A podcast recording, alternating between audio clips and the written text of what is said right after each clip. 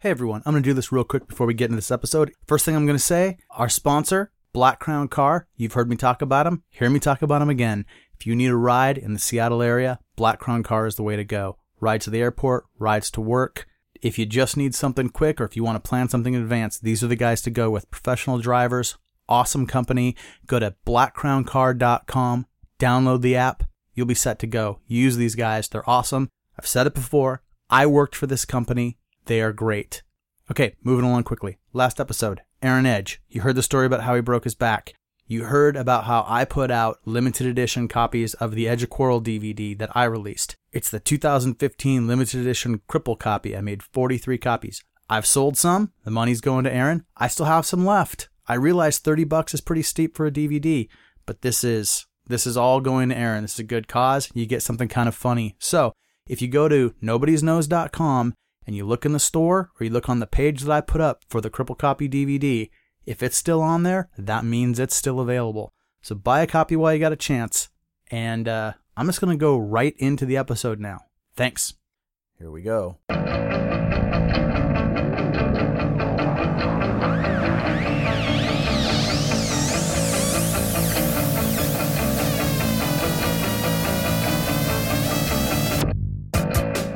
Here we are again for another episode of I've Known You Too Long. I, uh, I went on the road. I got some uh, I got some episodes on the road. I figured out how to take my gear with me and set up in some odd locations, and got some people who it was just not as easy to get them into my house. And so I was able to get uh, Aaron Edge, and today I have someone who I have known for a lot longer than a lot of people that I've had on the show. This person was in a band in Bellingham called First Step. Now, a lot of you have heard of a band called The First Step. This is not that band. This is a band that I knew as First Step when I was a teenager. They were some of the first straight edge guys that I knew, guys that went straight edge around the same time as I did in Bellingham, skater dudes that I grew up with and gone to school with. And this guy went on to be in a number of bands, some with me, and a band called Hutch that I released on my record label. It's Brett Van Horn from Portland. Hello, Brett. How's it going?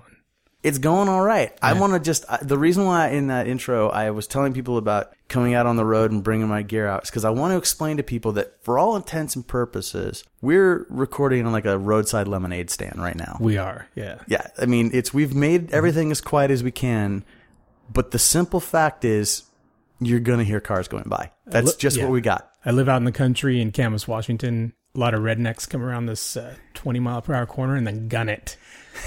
and uh, so we're going to have to suffer through that. Yeah, there's also um, an airport that only small w- prop planes land on, Yeah.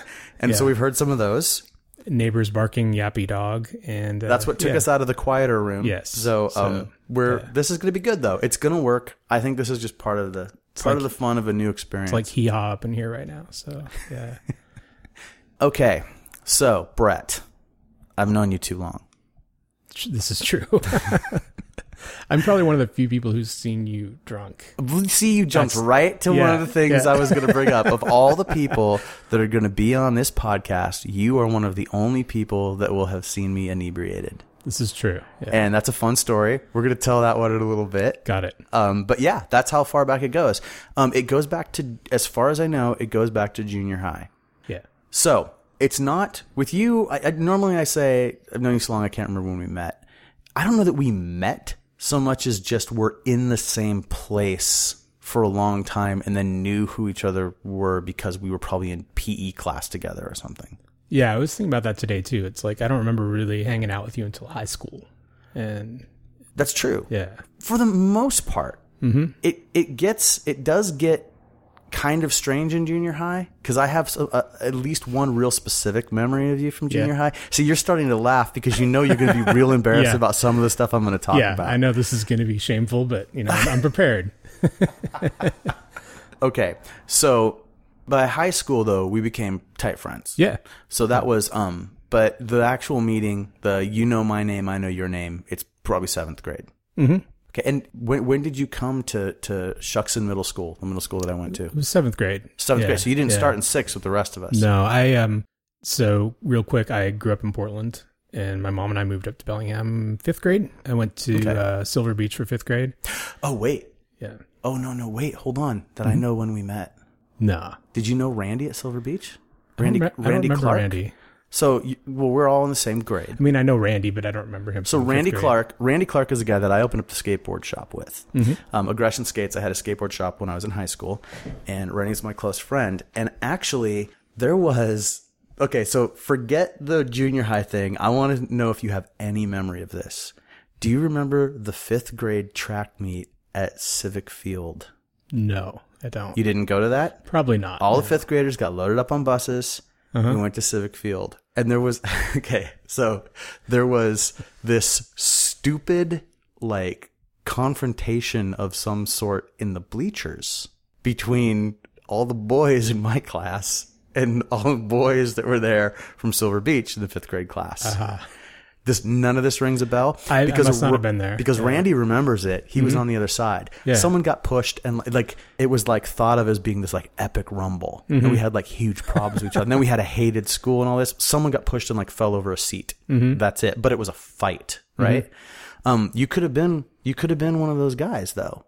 I probably knowing me, I was super shy. I probably would would have been like kinda- hiding away in the corner. Yeah. Okay, but knowing that we're the same age, you Yeah. did go to fifth grade at Silver Beach. Yep. My fifth grade class had beef with the Silver Beach fifth grade class because of some some real shit you guys pulled.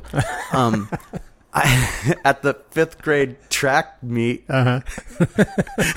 um, I'd like to think that we were on opposing sides of like you know we were we were enemies first. We we can roll with that fantasy. if you It want goes to. well. Yeah, It, yeah. Mm-hmm. it it goes with some of the things that come out in some of these podcasts. That a lot of times people start off as enemies and then become tight friends. Got so it, um, yeah. here's the thing though, like even if you weren't one of the like three or four guys that were like talking fifth grader trash to each other with a bunch of other toadies standing behind them with their arms crossed, Uh-huh. even if you weren't one of those guys though, you were honor bound. To, to back up your class against Oh, definitely, yeah. against Alderwood. I mean, you guys must have talked shit on Alderwood, Alderwood, Elementary. yeah. yeah, you know. So that's awesome. I didn't know that you were Silver Beach. Mm-hmm. Yep. Okay. All right. There's an airplane right there. There's a plane we're talking about. None of this stuff is going to be able to get cut. I don't think I'm good enough with this editing software to get rid of it. So it's just Yeah. going to be fun for people to hear, you know, what's going Mm-hmm. on in the background here in uh, the wilds of Camas, Washington. It just keeps getting better too. I think he's a stunt plane. he's skywriting a, uh, a "Will you marry me?" message. Yes. Holy crap, that's going on forever. It's okay. We're going. Yep. It's just.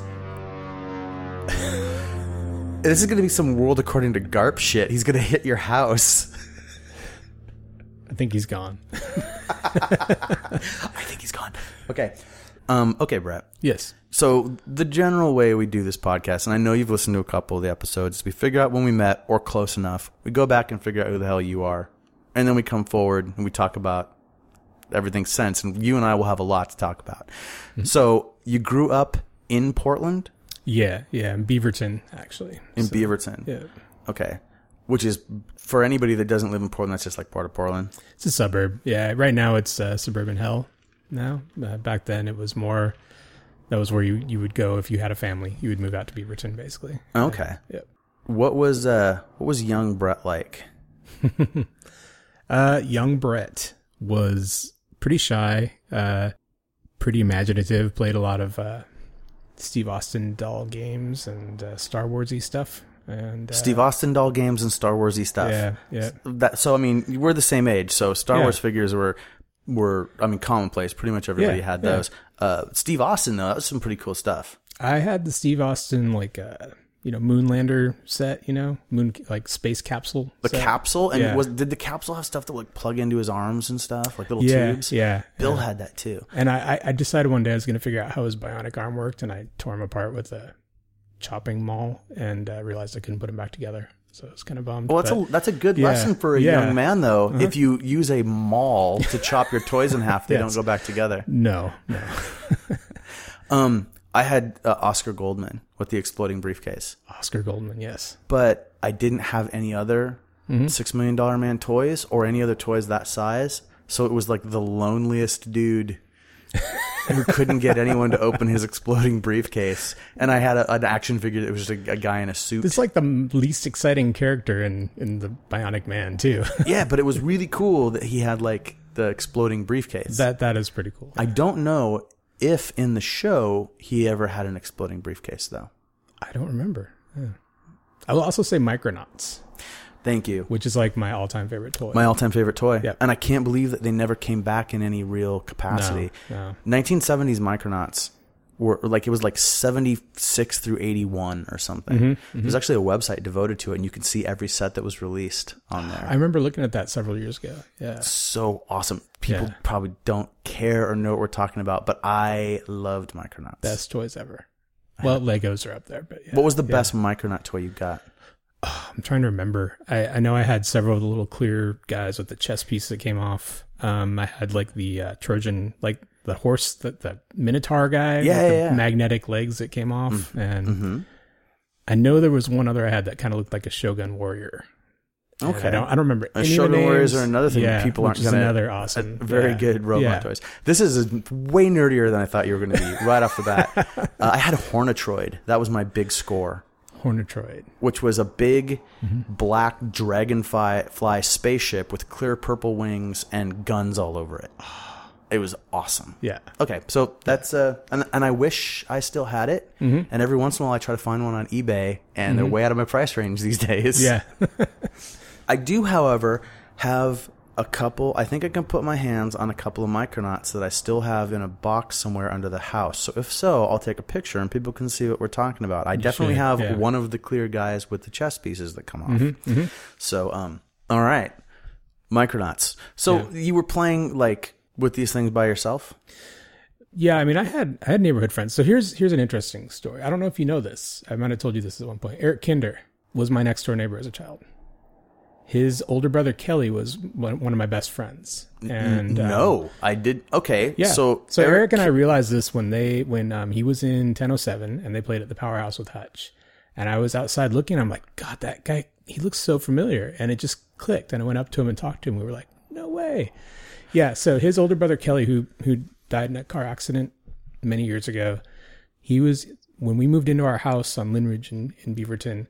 I was in the backyard and I look up and there's this kid on top of the shed, and he's got like this big chain of keys and a, le- and a Levi jacket, or Oh. actually vest, and he's like standing there looking all tough, like he wanted to beat me up, and that was his brother Kelly, and we became wait, wait, friends. wait, wait. He had he had a a sleeveless jean jacket and a bunch of keys. Yeah. Was he being Snyder for Halloween? No, I think she was just trying to be a tough guy and, And that's what a intimidate t- me. that's what a tough guy looked like Yeah. because of uh, It's that, the that 70s. television Yeah, show. Yeah, exactly. What was yeah. Oh. that television show with Schneider the, the super? Yeah, it wasn't Welcome Back Cotter. It was uh, I don't remember, but yeah, I It know had you mean. Valerie Rhoda Bertinelli. or something like that? no, No, no, no, No. no, not not Rhoda. Come on. It was. I actually said this to someone the other day, so I have known it recently. I'll, I'll, Yeah. I'll have to put it in the correction section, but um, yeah, um, it was Valerie Bertinelli's yeah, I sitcom remember though. that show. Yeah, Um, okay, so that's amazing. Eric Kinder is is the drummer for 1007. We had Matt Matsuoka a couple episodes back. Um, Kinder hasn't been on the show. Kinder's down in California. Eventually, of course, though, I've got a list with Kinder's name on it. I want him on this show. Yeah. I had no idea there was a connection, but I keep finding connections between different people Yeah. through this podcast that I didn't know existed, which I, I really enjoy. Mm-hmm. So, okay, so you hung out with his older brother because Kinder's a couple years younger than you. Yeah, he was like the annoying little brother back then, you know. and and uh, Kelly and I had this sort of like like we would get into fights and stuff over stupid things. And uh, Well, that's good. It's yeah. good to have a neighbor like that, though. Yeah. You got to get you got to scrap a little bit. well, and his older brother Tim, who went on to become a Portland wrestler, he was Caveman Kinder. He he was like the older brother who menaced us quite a bit. And uh, remember Kelly and I were in a fight in their front yard one time, and Tim comes out. He's all. Hit him in the nose, Brett. Hit him in the nose. He was like rooting for me, telling me how to beat up Kelly. That was just great older brother. they were kind of a you know the blue collar family. Their dad was like a really gruff. Uh, he was a steel worker, I believe, a welder, and uh, you know. Wow. But their their mom was awesome, and yeah, they were good friends. okay, so did Mm-hmm. that pull you out of your shell a little bit, having a neighborhood kid that wanted to punch you in the face? yeah, yeah. So there was him. I had a friend named Andy who was like really smart, and uh, and that those were my main friends growing up. you wrote a story for me for Excursion Zine one time about a grade school kid, I think. that was probably my friend Steve. And so when I lived in Maple Valley for a year during the sixth grade, um, Steve was a guy that I went to school with there. Is that Maple Valley? Okay, so that's It's near between Kent and Right. yeah, east of Seattle, I think. So, um, yeah, and Steve, actually, Steve and I are friends. Like we we keep in touch on Facebook and stuff, and he's he's a really good guy. But he had a really tough period in his life back then. and it made an impression on you. Yeah, yeah, it did. He he was kind of egged on by some other kids, and he um he set somebody's garage on fire, and I like he this went kid. to juvenile, and you know he's told me Wait, he, since then. so he was a he was a firebug that went to juvie. Yeah, and he he got he he told me some stories about juvie that were pretty harrowing, like him being hogtied and stuff Oh like that. You know, just like he he was through the ringer, and now he's you know he's doing really well. He's got a couple kids and good job, and he's cycling a lot, and he's Nice. he's a really good guy. People survive. Yeah, yeah.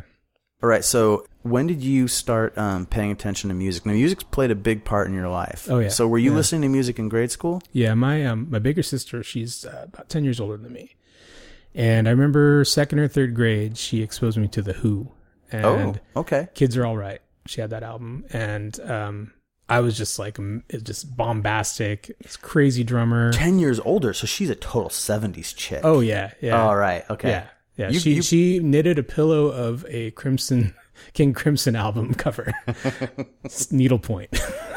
okay, Nice. she played the flute. Um, my sister's awesome. She and I were always really close. Um, so yeah, uh, she exposed me to the Who, and it was just like, to me, it was just amazing. Like this bombastic, crazy drummer. They're smashing their instruments. I just loved it, and that's what got me into rock. And my friend Kelly and I, who I mentioned, we decided we were going to try and start a band. We had our little tape recorder, and we brought it in the garage. And, How old were you? oh, second or third grade.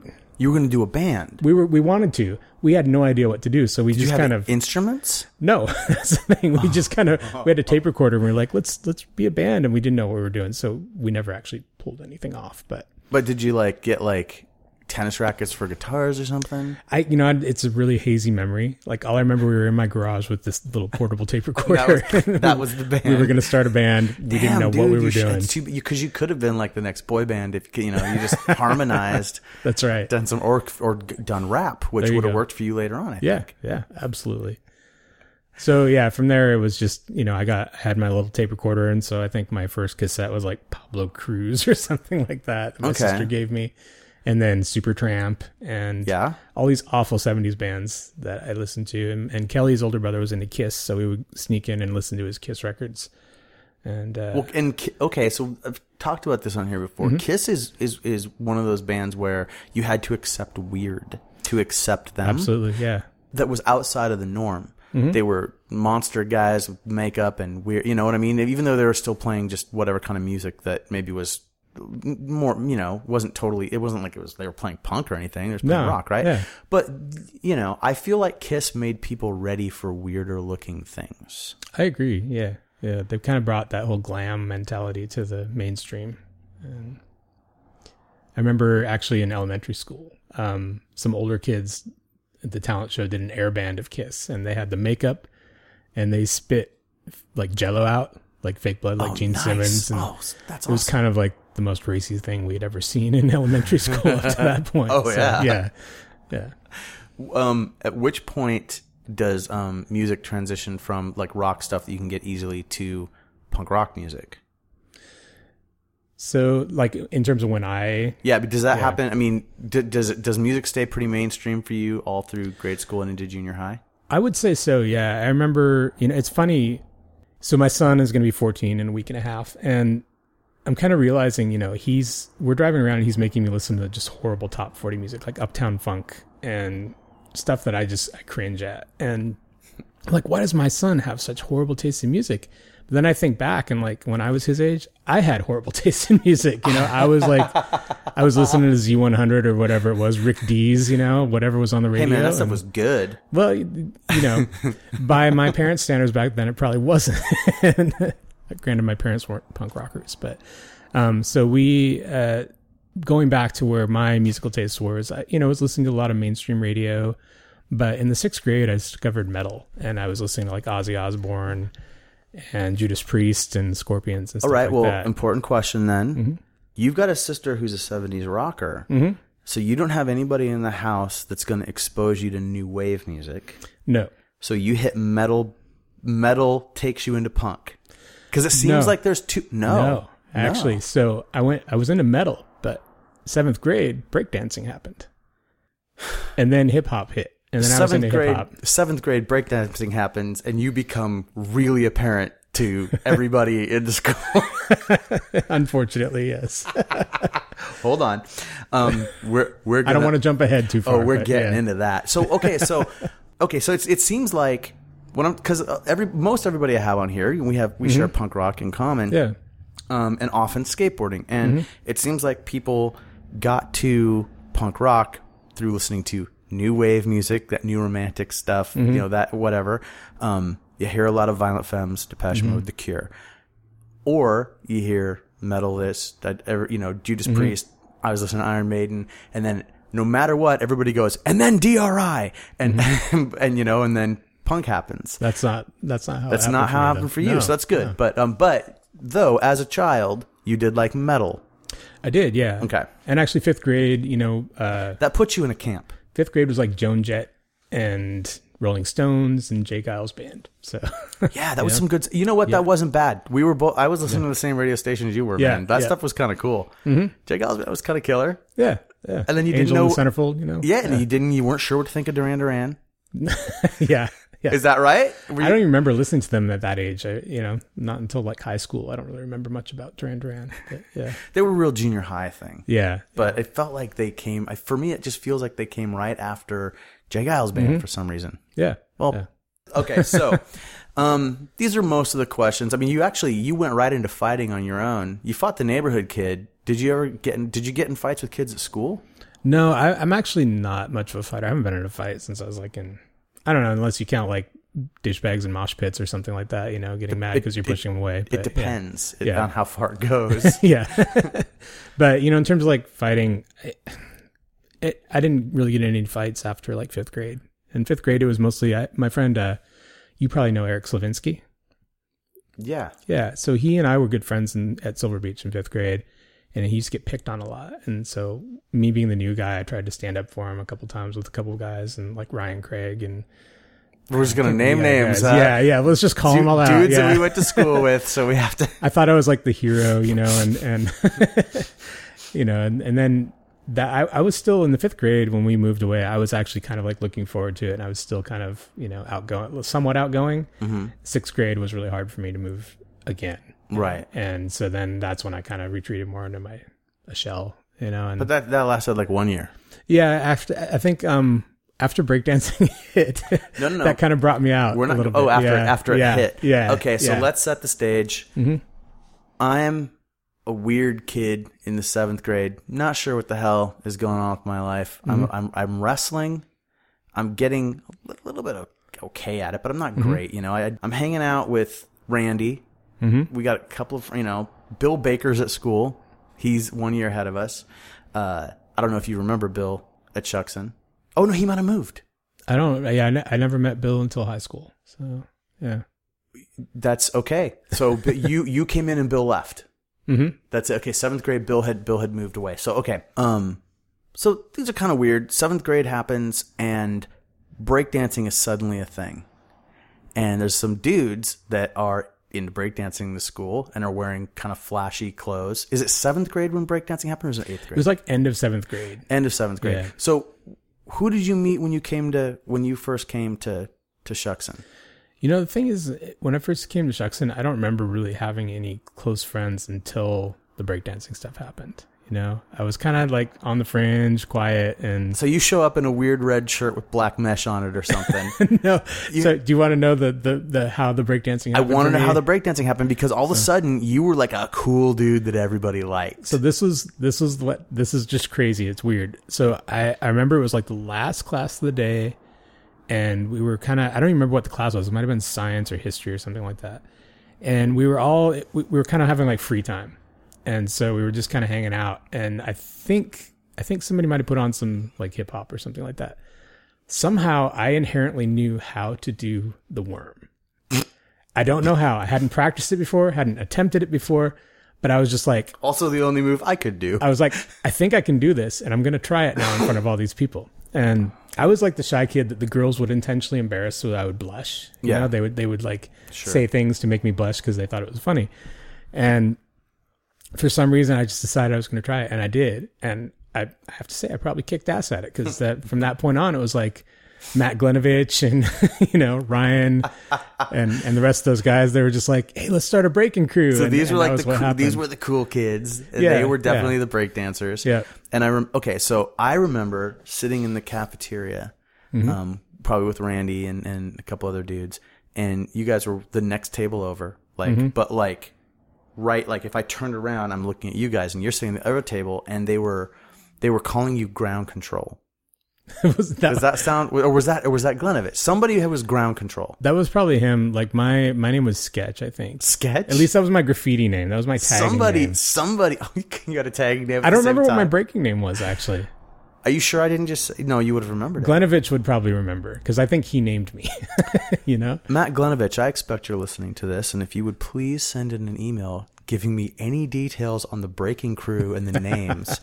but what made me laugh was that they they said they were hooking, they were trying to hook you and a girl up who you were sitting next to at the table, and saying that she was going to be your fly girl. no way. Was it Angie Martin? Yes, it was, sir. Yeah, she was my first girlfriend. I was Yeah. about to say Yeah. the name, but I Yeah. didn't want to say it if you didn't want to. um, and I remember thinking, this is hilarious. That guy is cool. Like I definitely thought. Like I decided Brett's cool. Like right there. Like he's. He, and, but the thing is, I also thought like you weren't. A, this is important. Yeah. I thought you weren't a dick. Oh, that's, Like a lot of dudes good. Mm-hmm. were cool, but they some of them were also kind of dicks because we were in junior high. so many dicks. There's in junior no high. even Yeah. people that later became people that you would genuinely adore as a human Yeah. being. Eh, junior high's not a good time, Oh yeah, yeah. but it never changed. Nothing in that you ever did changed my opinion from that day in the cafeteria that you were a cool dude. Like I de- like and and later when we both were into skateboarding and then we were both getting into punk rock and we are both getting all these things, it was always like, of course, Brett, of course, Brett. And then I was always just surprised. You know, there was a couple a little bit later. I was like, wow, Brett's become like a tight part of my you know a crew of people that are important. Um. So h- how far did you guys go with the breakdancing? You know, pretty far actually. So, um, there were these guys that taught breakdancing classes at the dance place down on, I don't even remember the street, but it's by the fire department where the museum is now and stuff. Michael and Randy Vendiola. And awesome guys. They were older. They, um, they had their own breaking crew and I can't remember their name. Systematic Breakers, maybe? Oh, that sounds Yeah. right. And they had a there was a woman that was with them, and I can't remember her name, Nicole or something, and maybe a couple other people. Well, they kind of took us under their wings, and we were like their their we were the electrowave breakers. That was our name, The el- electrowave the breakers. electrowave breakers. Yes, and they they were systematic, and we would hang out together, and they would teach us things. We would get to use their dance studio, and we actually they took us down to Everett to um, Buzzy's on Broadway one night to to hang out, and it's like an all ages dance club, and we got into a breaking battle with some other guys. and totally disgraced my crew and myself when I did a backspin, and I meant to pop up like facing the the other breakers, you Yeah. know, kind of to show them like you know Yep. I, I was facing the other way, and everybody laughed at me. It was, it Oh. was disgraceful. And Wait, that Yeah. whole let's talk about that. so it was just a timing issue. it was, yeah. I just popped up at the wrong time. You couldn't play it off Facing like it the was wrong just disrespect, huh? yeah, yeah. I was just like, and and even the guys you know, that we were with, they're just like, oh man, wincing. Oh my god, that is But wonderful. Outside of that, we did a big show at Western one time on the on a big stage. there was in the also Union something Hall. Mm-hmm. downtown on Cornwall at one of the clothing stores. And I saw that I one. vaguely remember that. Yeah. yeah. Uh, so we did we did quite a bit, you know, it's for Bellingham. it was Yeah. fun, and we we were really into there's like, graffiti there's art. like 65,000 people in the town at the time. I know. Yeah. It was very small. we were also very into graffiti art, and so we go tagging all over. We would do. We didn't. We couldn't get spray paint, so we would get markers. We get tons of like colored markers, and I remember we would do like big burners on the back of the um the build the building over on Meridian. What was there?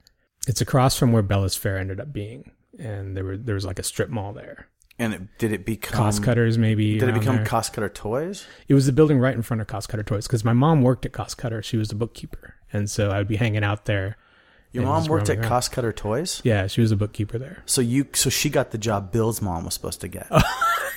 really in the, in Small the Bill world. no in the Bill is it- in the Bill Baker episode. remember, yeah, I talk about remember the about that. epic Yeah. lie that Bill's mom was going to get hired at Cost Cutter Toys because we just knew this toy store was going to open. Uh-huh. So okay, did you get did you get free toys? No, no. I think my mom might have gotten a discount, but I remember going there and I- I'd be like, my mom would say, you can pick something out for this much. I would spend so much time trying to decide what I wanted. And then Oh, I would yeah. always have buyer's remorse no matter what I got. But yeah, so, anyways, the police were investigating this graffiti ring in town. and we remember seeing some pictures that they had taken and they were asking around. We were like, "Mm," and we never got caught. But yeah, that was our, our brush with crime in Bellingham. That's a refrigerator. New noises, people. Yes. Um, yeah, this better be interesting enough for people to listen through these noises. Yeah. Um, okay, so that's I didn't know that you guys actually were doing that, Yeah. Mm-hmm. but that's I wasn't connected to you guys at that point. Um, but at that point, I was def- if that's eighth eighth grade, right? Yeah, that would be eighth grade. So I'm hanging out with Sean Day. We're tr- I'm, I I got a jean jacket. I was trying to be a bad boy. Did not work. Mm-hmm. but you know, things were things were changing a little bit, and I wanted a skateboard so bad. Yeah. But it couldn't. I could. I wanted a BMX bike. I wanted a skateboard. Mm-hmm. I couldn't afford any of this crap. So I would just have these cheap alternatives, and it wasn't working. It just wouldn't work. You Yeah, Know? yeah. Um, is there anything else important that you want to mention uh, for any of your time up till we show up at Bellingham High School in the ninth grade? No, I think I think this is that kind of sums it up. Like we were heavy into breakdancing, and the summer before high school, um, I stayed with my dad down in Portland that summer, and I don't remember how. I think one of my friends I talked to, and they're like, "I got a skateboard." So my dad took me down to Mrs. A's skate shop, and I got my first skateboard, which was a Gator. Wait, and this was what what year? Summer before high school, Summer before high school. You came Yeah. in skating. sort. Of, well, I'm trying to remember now. Was it then, or was it the summer after freshman year? Hold on a second. So you said that you thought you got the gator summer before ninth grade. I think so because I remember I was staying with my dad. He lived in this little house on a farm, and I remember Angie, Angie Martin, who was my girlfriend, Mm-hmm. um, called me up and broke up with me. Or we were talking on the phone. She Oh, broke up she with needs me. to go into high school Yeah, yeah. unencumbered. to. yep. It's true, No, she yeah, did. Yeah, yeah. Everybody did. So I no hard feelings there. But, uh, Hey, so, you she know, was a nice girl. she was. Yeah. Is I'm sure yeah. And uh, she's I see her on Facebook. So exactly. Um, Oh, everyone everybody's we've on- talked about yeah. is on Facebook, Except- yeah, I and, don't- and a couple of them might even hear this. So let's make sure we say some nice things. about That's them. right. Yeah. Um, so let's see here. Uh, Dad took me down. I got my Gator skateboard. Had At Mrs. A's, it was yeah. That was like the Where cool. skate was shop. it? It's on um I think either Hawthorne or Powell in Portland. In Portland, okay. It's like a pizza shop now or something. right? Um, and I had everything on there. I had the lapper. Uh huh. Had the uh, I just wrote a story about all that crap we Yeah. used to have on our boards. yeah. It was like fully outfitted. And I had nowhere to skate at my dad's because there was just like gravel and grass, but I had my skateboard. And uh, the the thing that's confusing me is I remember I don't I don't want to jump ahead too far, but I remember starting high school and we were still kind of breakdancing. okay, so here's the way I see our, us coming into high school. So I come into high school, and the first day I meet up with Randy, meet up with Sean, Kelly Lambert, like a few other people, and John Dodd, who I knew from church stuff but had never gone to school with, comes up and is like, "What's up, dudes?" And I remember a couple of those guys were like, "We don't know this guy." Who the hell is he? Right? And I'm like, no, he's cool. He's cool. John's cool. So I was like, oh, this is, I'm getting a crew together here. This is like dudes that I, like, this is better than I hoped. You know, there's some guys to hang out with. And that's important because John, I feel, drags us all kind of into punk rock stuff.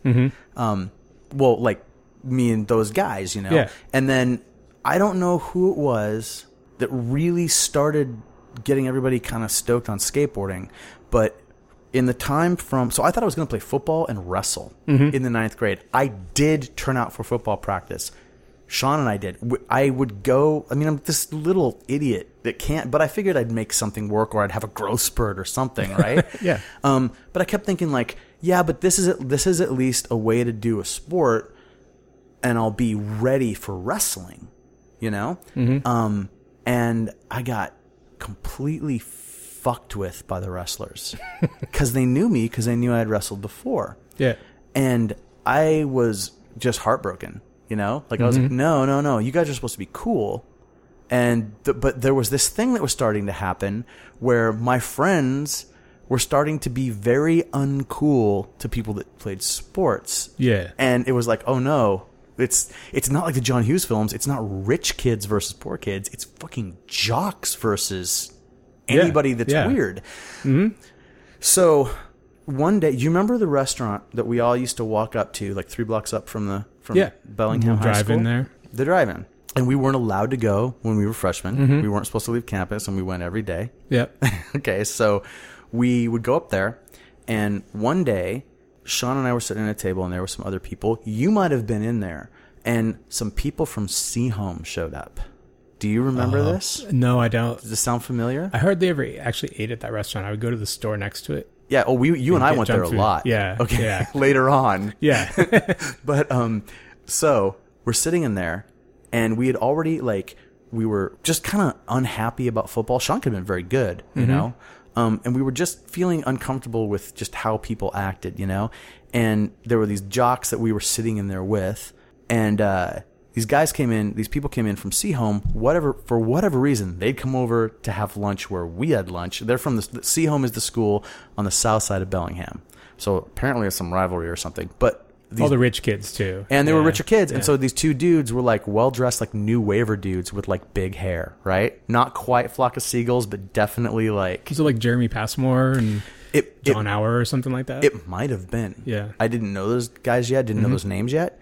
But so while we're sitting there, everyone's kind of laughing. You know, people are laughing and making jokes. And one of the guys at our table starts getting fries, starts putting ketchup on fries and throwing them at their table. and he totally thwaps one of these guys with a with a, uh, a ketchup covered French fry and gets it all over his nice like paisley shirt or whatever the hell he's wearing, right? And those dudes get up and leave, and then everyone's laughing like, "Yeah, fuck those faggots," all this stuff, right? Um, so as we're walking down, like Sean and I just didn't like say anything. We were kind of hanging our heads, you know. And as we're walking down, Sean says to me, "I kind of thought those guys were cool." I was like, "Yeah, I didn't like that at all." He's like, he said something. I'm not gonna get it word for word, but he said something like, "I kind of think fuck those fucking jocks." like it was so like he was like, "I'm not." He goes, "I'm quitting. I'm not. I'm not doing this." and basically that was it. Like qu- I, I, I quit doing football. He might have already Mm-hmm. been doing it.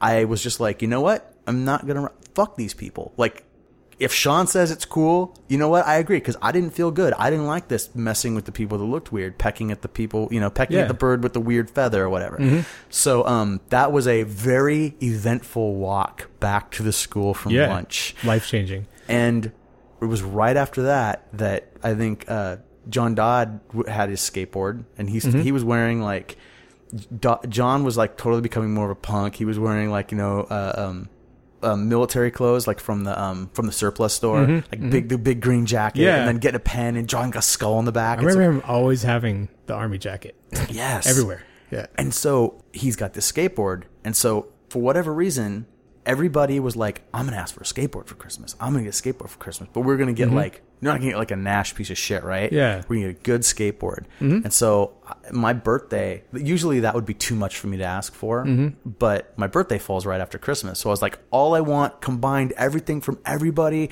is just enough money to buy a good skateboard. So I, because all my friends are getting skateboards. That's all we're going to do. And it was just right there. Yeah. And Season Surfer opened up.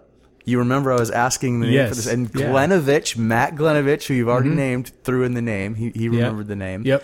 Um, that some that Christmas, everybody had skateboards, and you if you already had a Gator from that summer, you weren't a skater riding that Gator around. I don't think in the fall. Yeah, that's why I'm I'm I'm you not 100 probably- percent sure when I got the skateboard. It could have been Christmas break with yeah, my but dad. I bet you, but I yeah. bet you had it at your dad's, or I Mm. bet you had it. But as soon as we yeah. were as soon as we were out skating, you were probably. But you know what? No, Glenovich was skating before I was. And I'm pretty sure it was either Glenovich or Jason Lambert who was like, uh, "Breaking's dumb. We're skateboarding now." Like basically, right. that's what they and, said. And I Yeah. definitely know that those guys were skating like and okay, here's the thing. When I go over the timeline of this, Mm-hmm. starting high school to Christmas is four months. yeah. It was a lifetime. Mm-hmm. Like if they were skating two months before I was, they were totally old school already. You know, and I'm sure Yeah. you were skating with them, right? Probably, But yeah. Uh-huh. all I know is that Sean got a board, John got a better board, Randy got a board, Yeah. I got a board. So we were just like, this is what we do now. And I think the skateboarding is probably what brought us together. I Originally, think that was originally what because how we then bonded. Yeah. now all of the sudden there's a bunch of freaks And Yes. Mm-hmm. with skateboarding comes weirder clothes and punk rock. This is when skateboarding was not like it was not cool at all. Nowadays, it's like it's a big multi-million dollar industry, and back Yeah. then, you got beaten up for being a skateboarder, you know. And It was 85, 86. Yeah. So this was 1985 going into 1986. Mm-hmm.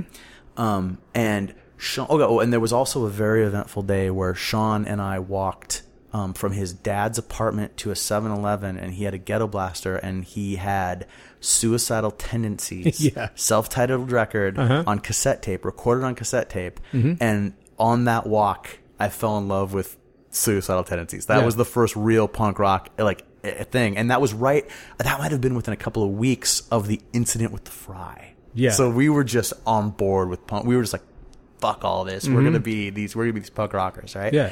And then, kind of there you are. Mm-hmm. Like you're then then you're so I've already known you, but then you're in there with us. So tell me. So I'm telling all my stories about how this comes together, but it, it pulls you into it. Mm-hmm. So how do you? What can you remember from freshman year? so I my my sequence of things is a little hazy, so I'll do the best I can. But somebody will probably call me out on it. I hope so. Yeah. so I remember freshman year, I was still kind of in breakdancing world. I remember um, I had my gotcha, my red gotcha sweatshirt, and I remember walking down the hall and some jock senior guys like gotcha big boy like kind of taunting me and there was just like i don't know my my kids now there's far less bullying than there used to be and when we were Right. growing up that was kind of expected it was just going to happen Oh, they the, the, the school facilitated it by Yeah. creating a hallway where only people that played sports had lockers, but that you it was a hallway you had to use to get from one side of the Yes. school to the other. Yeah. or if so you're going you to the cafeteria you had to walk through it and so you had to run yeah. the gauntlet to get through there, Absolutely, and it was yeah. brutal. and I somehow I avoided confrontations with people. I'm just always been good at that, and so I would just kind of ignore people, and they would leave me alone generally. But I, I remember, um, I'm trying to remember what really fired off punk rock for me, and I know that the the, the, the key event was when Tyler Long and John Eggers and Martin McClellan had their band TFW play the talent show, and Yeah. after that, I was like, I think I was already into punk rock. I think Agent Orange and JFA, like skate rock, was really what got me into it. That skateboarding brought me to skate rock, which brought me to punk rock. Yes. But when TFW played, that got me and Jason Lambert wanting to start a band, and Okay. that's when it all began. TFW stood for Totally fucking wasted. totally fucking wasted. My first show is TFW Yep. at the was it the Vortex at the time? Yeah. okay, we weren't old enough to get in. We got in. Mm-hmm. Um, I remember that Glenovich got on stage and sang for their cover of "Walk This Way." Yep. And Brett, something very important happened at that show. Yes. First mosh pit. Yep. Were you no, with- actually, my first mosh pit was I don't know. I don't remember moshing there. My first mosh It was- pit it was was- was, it was- U-Men at Western. Oh. with the Wipers. I didn't see that show. Yeah. That's a cool show, though.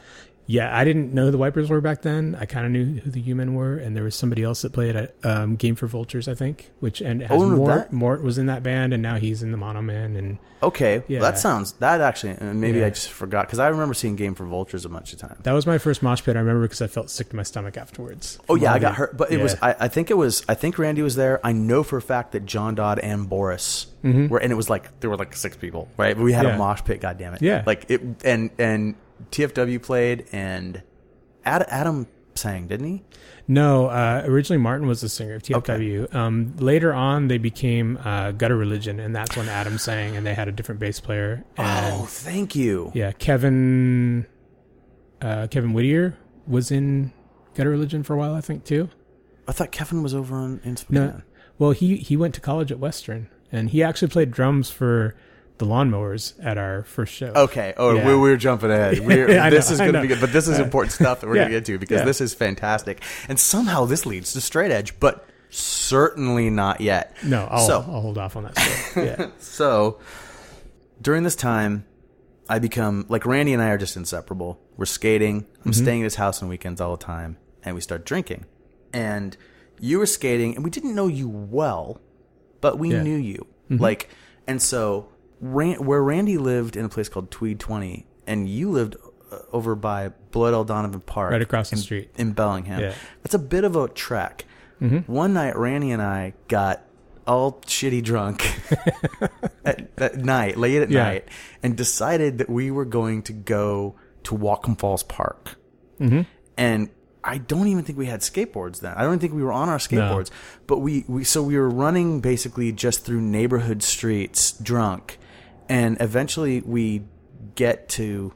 I- We didn't even, even go all the way to Whatcom Falls, but Yeah. Mm-hmm. that was that's just past your house. So we end up um, outside your house, and I think we could see you like we could see a light on in your bedroom or something. Yeah, I was And up, so we yeah. got this idea like, oh, this is where Brett lives. Let's go, let's go. And then I think we got kind of over to your door or something. We were like, were we gonna knock on his door? like, what are we doing? Like, what? So Randy took off or something, and I went to run across your yard, and I either tripped over something or tripped over my own feet. But that's when you looked out the window. Yeah, so I, I had been I'd gone to a party that night. This was before I was straight edge or anything, and I'd I'd come home and I was kind of like in you know mopey teenager land. I was drawing in my sketchbook and stuff, listening probably listening to like The Cure or something, and I heard a rock hit my window. Oh. I was like, "What the hell is that?" So I opened, I, I looked out there, and just yeah, just in time to see you stumbling across the yard and falling and down. fall in my face in the Yes. front yard. Yeah. And I think we looked up and saw you, or you did you run down to the door, or what happened? yeah, I think I came down and talked to you guys. Yeah, Yeah, no, we definitely talked to you, Yeah. and I remember you kind of being like, "What are you doing here?" yeah. Like- I was probably a little confused. Like, okay, I don't. Re-, and I remember thinking, we don't know Brett as well as we convinced ourselves we did. Was Like, Mike we Lathrop thought- with you too? Oh yeah, Yeah, that's that right, sounds yeah, right. yeah. okay, that because Yeah. he he was our drinking buddy there for a Yeah. while, so There's the three of you. I remember that. That makes sense. And Yeah. but I remember thinking like, yeah, we did it. We, we went to Brett's. Like, well, yeah, cool. Brett's our friend. He's cool. Brett's awesome. And then, so we went back to Randy's. And then it was after that. It was just like, you know, Brett's at shows. Brett's at Brett's skateboarding. You know, Uh-huh. Brett. So yeah, of of everyone that kind of remained in my life, you were one of the only people. It's like you and Bill Baker, mm-hmm. pretty much. Yeah, That ever witnessed a same. drunk Dave. I think. I think Bill Baker. Anyway, um, so that was uh that's a that's the thing. It's not as exciting as it, it could be, except that since I haven't had you know since I haven't been drunk since the time I was sixteen to forty four years old, that is an interesting. It was quite possibly the last time you ever got drunk, wasn't it? No. No. Okay. No, no, no. Uh, so, so the summer before aggression skates, it was most nights. okay. Um, you lush. The day I went straight edge, I was kicking a habit. Yeah. Oh, I was worried it was becoming a habit. So, okay, so everyone starts skating, and it was great. And then everyone's worried about who's a poser. For There was a Yeah. brief little while where it's like, well, he's a poser because he just started. Mm-hmm. Oh, he's got a he still has a he still has a nose guard on his board. He's a poser. Or generally, any like younger kid who came and could skate better than us was a poser. Fuck those kids. yeah. So, at what point do you start playing music? So, uh, sometime after we saw TFW, uh, Jason Lambert. Well, that's right. First mosh pit. yeah, first mosh pit. Um, Jason Lambert, I think uh, he got a guitar from like a family friend. He got like a really nice Les And Paul. you'd been friends with Jason because of the breakdancing thing. No, Jason wasn't a breakdancer. I don't remember how he and I. I think skateboarding was how he and I started hanging out. Jason Lambert, for the record, Mm-hmm. is the quintessential cool dude. He's like, awesome, Literally, like at the time, could have been. He, he could have chosen to be anything he wanted to be, and he chose to be with us. Jason, And I always felt like f- a little bit flattered by that, and a little bit um, like taken back by it. Mm-hmm. Like this guy is this guy is out of our class. Like he is he is he's good at stuff. Yeah. Like he's really good at stuff. he's he's one of the most positive people I've ever known in my life. I, Oh, wonderful. I was still in touch with him, you know, and and uh, he he and I were musical collaborators for years. I mean, up until we Yeah. both moved away, and uh, he's a really good guy. So, Yeah, and these days I see incredible pictures of, that he puts of his kids on Facebook, and yeah, they're yeah, awesome. yep. One of the best things I've ever seen on Facebook is the day he and his kids made nunchucks for all of them. And to see a bunch of Yeah. rowdy little kids with homemade nunchucks really filled my heart with joy. That's someone who's doing parenting right. Yes, yeah. I can only imagine his house is pretty awesome. So yeah, Okay, so so um, you and Jason play start together. Well, so he, um, I remember he had like a little gorilla practice amp. I don't remember what kind of guitar he had at the beginning, But um, I didn't play any instruments. I'd played bass in fifth grade orchestra, and I had like a crappy little Silvertone bass, you know. But I think my mom sold them at a garage sale, and we didn't have a drummer. And uh, so, actually, no, I'm, I'm getting ahead of myself. Uh, I was a singer because I didn't couldn't play an instrument. That's how punk rock works, right? You don't have an instrument, you sing. Oh, Um, and the lawnmowers. Yeah, yeah. And then Shane uh, Lewis was our bass player. He he got a bass and started learning how to play.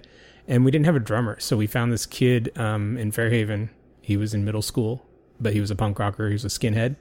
Name was Leaf Brain Damage, Doctor Leaf Brain Damage. I, I, I remember him. Yep. And we would practice at his parents' house. then, uh, right before our show, he told us our first show, he announced to us that he was moving away to India with his parents. So we didn't have a drummer. And that's when Kevin Whittier stepped in. And Okay. I think he, I, I, I could be wrong. I think he was playing second guitar in Gutter Religion. But he was also a drummer. And so he's like, I'll play drums for you guys. Well, since I'm going to tell him that his name's been dropped, hopefully he'll Yeah. give us a listen and he can Yeah, he can help write correct in and uh, things. correct things Yeah, if there's anything. yeah, Now, yeah. what was your first show as lawnmowers? I am pretty sure that it was at the, um, there was like a little mini music festival in Mount Vernon. Okay, in a this is barn. huge. This is Yeah. huge. It okay. Wait, And- was yeah. this the? f- Was there more than one? Well, this was the first one. I, I think there were. Um, I, I never attended any. other ones. Woodshop. Yes, They called it There was a half, huge half pipe there. So was this the one that Diddley Squat was supposed to play? I don't remember them. I remember Collision played, which Okay. turned into Swerving Birds later, Nice. And, and uh, Gutter Religion played, and I can't remember if anybody else did. lawnmowers played. We we opened, and I was singing, and it was really embarrassing. like looking back, you know, I only remember one lawnmowers song. fuck truck. Fuck truck. Yeah, and Would you like that's- to tell me the lyrics you sang in the song "Fuck Truck"? disclaimer i did not write these lyrics i have to give that honor to shane all i remember is drive real far Drive real near pick up some girls and a case of beer. yes fuck truck Um, and we i could remember just leave singing that it with second verse. such feeling at that show i was on Oh, my dude. knees Did emoting you- it And did you have the long hair? Because you had really long hair eventually. that was when i still had long hair yeah okay. Yeah. So you were definitely like, and you had, did you have a leather jacket? i actually didn't have leather jacket i had a suede jacket Okay. Oh. but it was you. You you had the visual component to this singer thing down pretty well. i did have i also had a trench coat that i hand drew agent orange on so yeah Oh, i love it yeah You In you chalk. had a you had a, a, a an Agent Orange trench coat. yeah You were just, I don't remember you wearing the trench coat. I wish I did. I wish I had pictures of it. It was a trench coat. I, I had drawn the Agent Orange logo on it in chalk, and then put spray mount or you know spray fixer on it. Yeah. and uh, that was my my punk rock skateboarder jacket. No, that is great. Did you ever wear a beret? No berets here. Nope. You can you can honestly say no beret. Not that I can remember. No beret with a trench coat. No. Okay. All right. I can't say the same. So, so uh, I don't know if it was that. I feel like it wasn't that. I feel like we went to that show, and for, however I got down to Mount Vernon. Mount Vernon's basically 30 minutes from Bellingham, and we didn't have cars. We were just kids. Yeah. Somehow I got taken down there. Um, and then there was. Tammy Tammy Lockman, I think, drove us down in her van. A, that's what it was. yep. I, that's exactly what it was. Mm-hmm. Yeah, Tammy she was like the only one of our friends who really had a car that could fit everybody. Wait a minute. Hold on. I forgot. Tammy Lockman's van is what the song was written after. It might have been actually. Yeah. Tammy, you're out there too. Yes, Was she that is. your van? Shane is the only one who knows. Dan's the only one who knows for sure. Yeah. Okay. So that was so that location was cool, and if I remember right, it was like some kind of a, almost like mansion. I mean, to us, it was a mansion. It was a huge house. We Yeah. actually got you guys played in the front room of that abandoned house. No, we were in like a barn. It was like an outbuilding of some kind. really. Yeah. I thought I saw you guys inside. My Not memory at that is one. inside No, at that we one. played in. It was like I remember a concrete floor, pole barn kind of thing. Well, that's because the next one that was the way bigger one that was outside, and there were a bunch of skinheads at it. And they Mm-hmm. Oh. stole all my shit and they cut up Really? my coat. Like I it was got- like Mike Furness and those guys. Um, it wasn't skinheads I recognized, Oh, okay. but all those guys were assholes. Yeah. I don't know if Mike was an asshole, but he was never that cool. No, he was because we we I put on a show at the Aftermath Hall and he ripped the sink off the wall. was that the one that First Step played? Yeah. I will be putting up pictures of First Step. I have Oh, man. from that show, but we're not there yet. Okay, because you're, 'cause you're straight edge at that, and uh, Yeah. All right, so skinheads were causing trouble. Skinheads caused trouble back then. Yeah, they they were pretty much the jerks of the punk rock scene.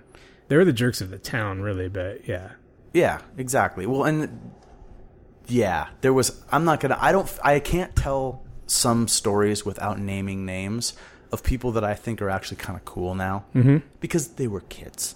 yeah, yeah that's So- true. And they probably had messed up families and stuff. you Yeah, but know? there was some Yeah. skinhead bullshit in. Oh Bellingham. yeah, yeah. And you know what? Time has passed. Mm-hmm. I never knew a kid that actually that that actually thought he was a Nazi, Yeah. but I knew some shitty skinheads. yeah. Okay, so you guys lose.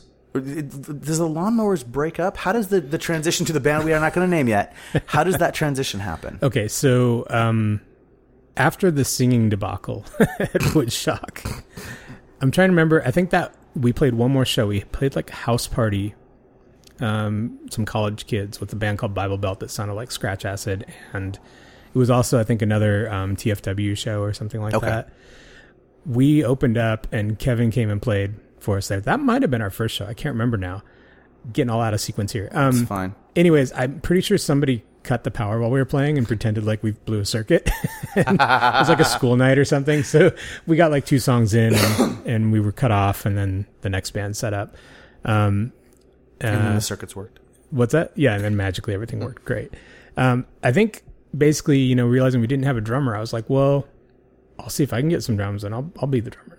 Because I was like, I don't want to be the singer. This is embarrassing. And uh, that's when Matt Glenovich came in No. to sing. No, No. No. Oh wait, yeah, yeah. we had so hold on, because Yeah, it even yeah, yeah, gets, you're it right. even gets better than this. It was a my first missed opportunity. so, you guys are looking for a singer, mm-hmm. and what was his name? The guy that ended up actually. Jesus. He, he his name was Jesus. what he went by. He had a mo- big, huge. but wasn't his mohawk. name Christian? I think that might have been his real name. Yeah. And so he called himself Jesus. Yeah, he did. Mm-hmm. And he had a mohawk. He looked the look. He looked the part, right? So Shane or somebody says we're looking for singers, and I was like me because Mm-hmm. I really wanted to try, you know. And I remember, and this is something that I always really appreciated. Shane was like, "Hell yeah, dude, come come try out." And I was like, "Oh, that's fucking great." Yeah. So I show up, and he's already there, and he's gonna basically try out too oh no. and and I remember Shane was kind of like, dude, get the mic, get the mic. He Uh-huh. wasn't really like sold, but the one thing that Jesus Christian, well, the one Mm-hmm. thing that he did was basically just be like, "N- I'm the singer now. Like he owned he owned it. sounds imme- about right, He yeah. Uh-huh. owned it immediately, and I was so intimidated that I did not try to muscle in or anything because Yeah. I didn't know even what it would sound like if I yelled into a microphone, right? Uh-huh. Yeah. So, but I was I remember being at, at I think it might have been Shane's. Do you guys practice at Shane's house? we practiced in his mom's garage. Yeah. His he- mom's his mom garage. managed those apartments there, Yep. and we practiced in the garage. Yeah. So that was my first, but I got I got bit though. I got bit by the bug of wanting to, you Mm-hmm. Yeah. know, and uh. But so then you guys ended up with this guy for we- just a little while. We called ourselves the Brats at that point. You were the brats, Mm-hmm. Yeah. And then Because we were told there's Gladovich- another band called the Lawnmowers. okay another band called the Lawnmowers. You Yeah. become the brats. Yep. It lasts just a little while, mm-hmm. and then obvious natural singer gotta be the singer Matt Glunovich comes Yeah. along, and Yeah. with him comes a new name, Yes. and the name is Filthy McNasty. Filthy McNasty. and uh, the origin of that name is um so y- when we were teenagers the place that you would go to get beer is you'd go to Rawls and you Mm-hmm. would find a homeless person Yep. and they would go bootleg beer for you they would buy it a- as long as you bought them some too Yeah, or you give them a couple extra bucks. yeah or you give them a couple extra bucks usually they'd steal some of your money anyways so Yeah, and and I did this many times. I did this when I didn't drink. I ended up doing this for friends because I was the one with the car that was going to be sober all night. So Mm-hmm. of course they're going to throw everything in the back of my car. yep Yeah. and i remember Rawls getting busted by the police on numerous occasions and But on a Friday night or a Saturday night, Rawls was like a damn supermarket. the Mm-hmm. was- alley was full yeah. Mm-hmm. of kids and bums doing clandestine deals. yep Yeah. And so uh, I actually wasn't present th- at this, but Chris Sanchez, who's now Chris Horse, Horse Thief, and a couple other people I think were bootlegging, and one of the bums was like, "I'll do anything with the girls. I'm filthy fucking McNasty," and and just kind of going off on a tangent. And somebody's like, "You guys should be filthy McNasty," and that was when we changed our name. And everybody was like, "Yep." yep. I And- remember it being one of the students were like, "Of course." and Yes. we were we were like you know I think at that point we were edging more into the skate rock, like Drunk Engines and those bands that were Yep. more like kind of rock and roll. Tales of Terror, which is like one of my all-time favorite bands. Yep. Hmm. And And you were playing drums. I was playing drums, yeah. That and I shitty drummer, just like you know, I just learned as I went along. But and nothing was ever recorded, so it was just for a long time the thing to do on a weekend. The best weekend was Mm-hmm. if you guys were playing some party or some thrown together something, and everyone could just show up and have a mosh pit. it was it was a lot of fun. That that era was a blast. Like we played some weird place out in like Ro- was it Robbie Starry's property, like way out in the county, It was amazing. Mm-hmm. and it was this weird old dance hall that was in the middle of their it was like a. acreage. It was like a. Um. outdoor dance hall. Yeah, but it was like like someone had made Melody it. Ranch was that it? Melody Ranch is Yeah. what it was called. Oh, dude, you just Yeah. pulled that out of that almost hurt coming out. oh my god! And it was outdoors. Yep. Mm-hmm. But there was a little covered play area that was that looked almost like a um uh, uh, a nativity thing. Yeah, Right. yeah, yeah. And then you guys played in there, and you Was there guys like a pond or you guys something, had your too? own. There was. Yeah. There was water, and then you guys had uh your own songs, but you also always did. She got a gun. Yeah, Mm-hmm. we did. By the Drunk Engines, and I think you guys played Minor Threat. We probably did. Yeah, actually, I think we did the song Minor Threat, right? Yes. Yeah, And so yeah. because these were these were crowd pleasers for Yeah, Mm-hmm. people, and everyone that was out there just drunk as hell, and there was just a big mosh pit the whole time. Yep. That was a fantastic show. That was yeah. That's one I, I have And it fond pulled- memories of that. I have fond memories of that, and it pulled out more people. Like these parties also always just had the weirdos because we started. The weirdos started being satellite weirdos that Mm-hmm. didn't skate or weren't, pu- but all weirdos then could come around other Yeah. weirdos and kind of become like, oh, okay, there's strange girls smoking cloves, and there's Yeah. there's strange guy over there who probably wants to play D and D, but he'll, And then and then like Chuck Troost, who's like Yep. he was like one of my favorite people in high school. Just such an awesome guy, and he would show up. And absolutely. just like, you know, this is just like it was fun. Yeah. And at this, so this entire time that we're describing, which basically takes us to, this is just two years. This is freshman and yeah, sophomore yeah, year. Um, this is prior to any of us having vehicles. Mm-hmm. All of this happens at the time when the jocks just went fucking crazy, hated us. Uh-huh, And so there was, there was, I mean, this would be the thing where you'd be skating down the street. It was the height of the, you're skating down the street with three friends and the Mustang pulls up and the dudes get out and they want to Oh, yeah. fight Yep. Mm-hmm. or they're throwing shit at you and you're dealing with it in the halls and it's just, it's just a nightmare. yep. And it was, it we was, even had like the burnouts, like the stoners picking on us. Like, um, what was that guy Butch? Was it Butch? Okay, so this was uh this was what I thought was weird. People, we didn't have a smoke hole. People just walked across the street from Bellingham High School and smoked cigarettes in the old, um, what was the parking lot of the old uh, place that used to be the Raider Shack. Yep, yep. And there was a little mini mart, and we'd go in and get like suckers and whatever soda Yeah. and stuff, and then people would smoke.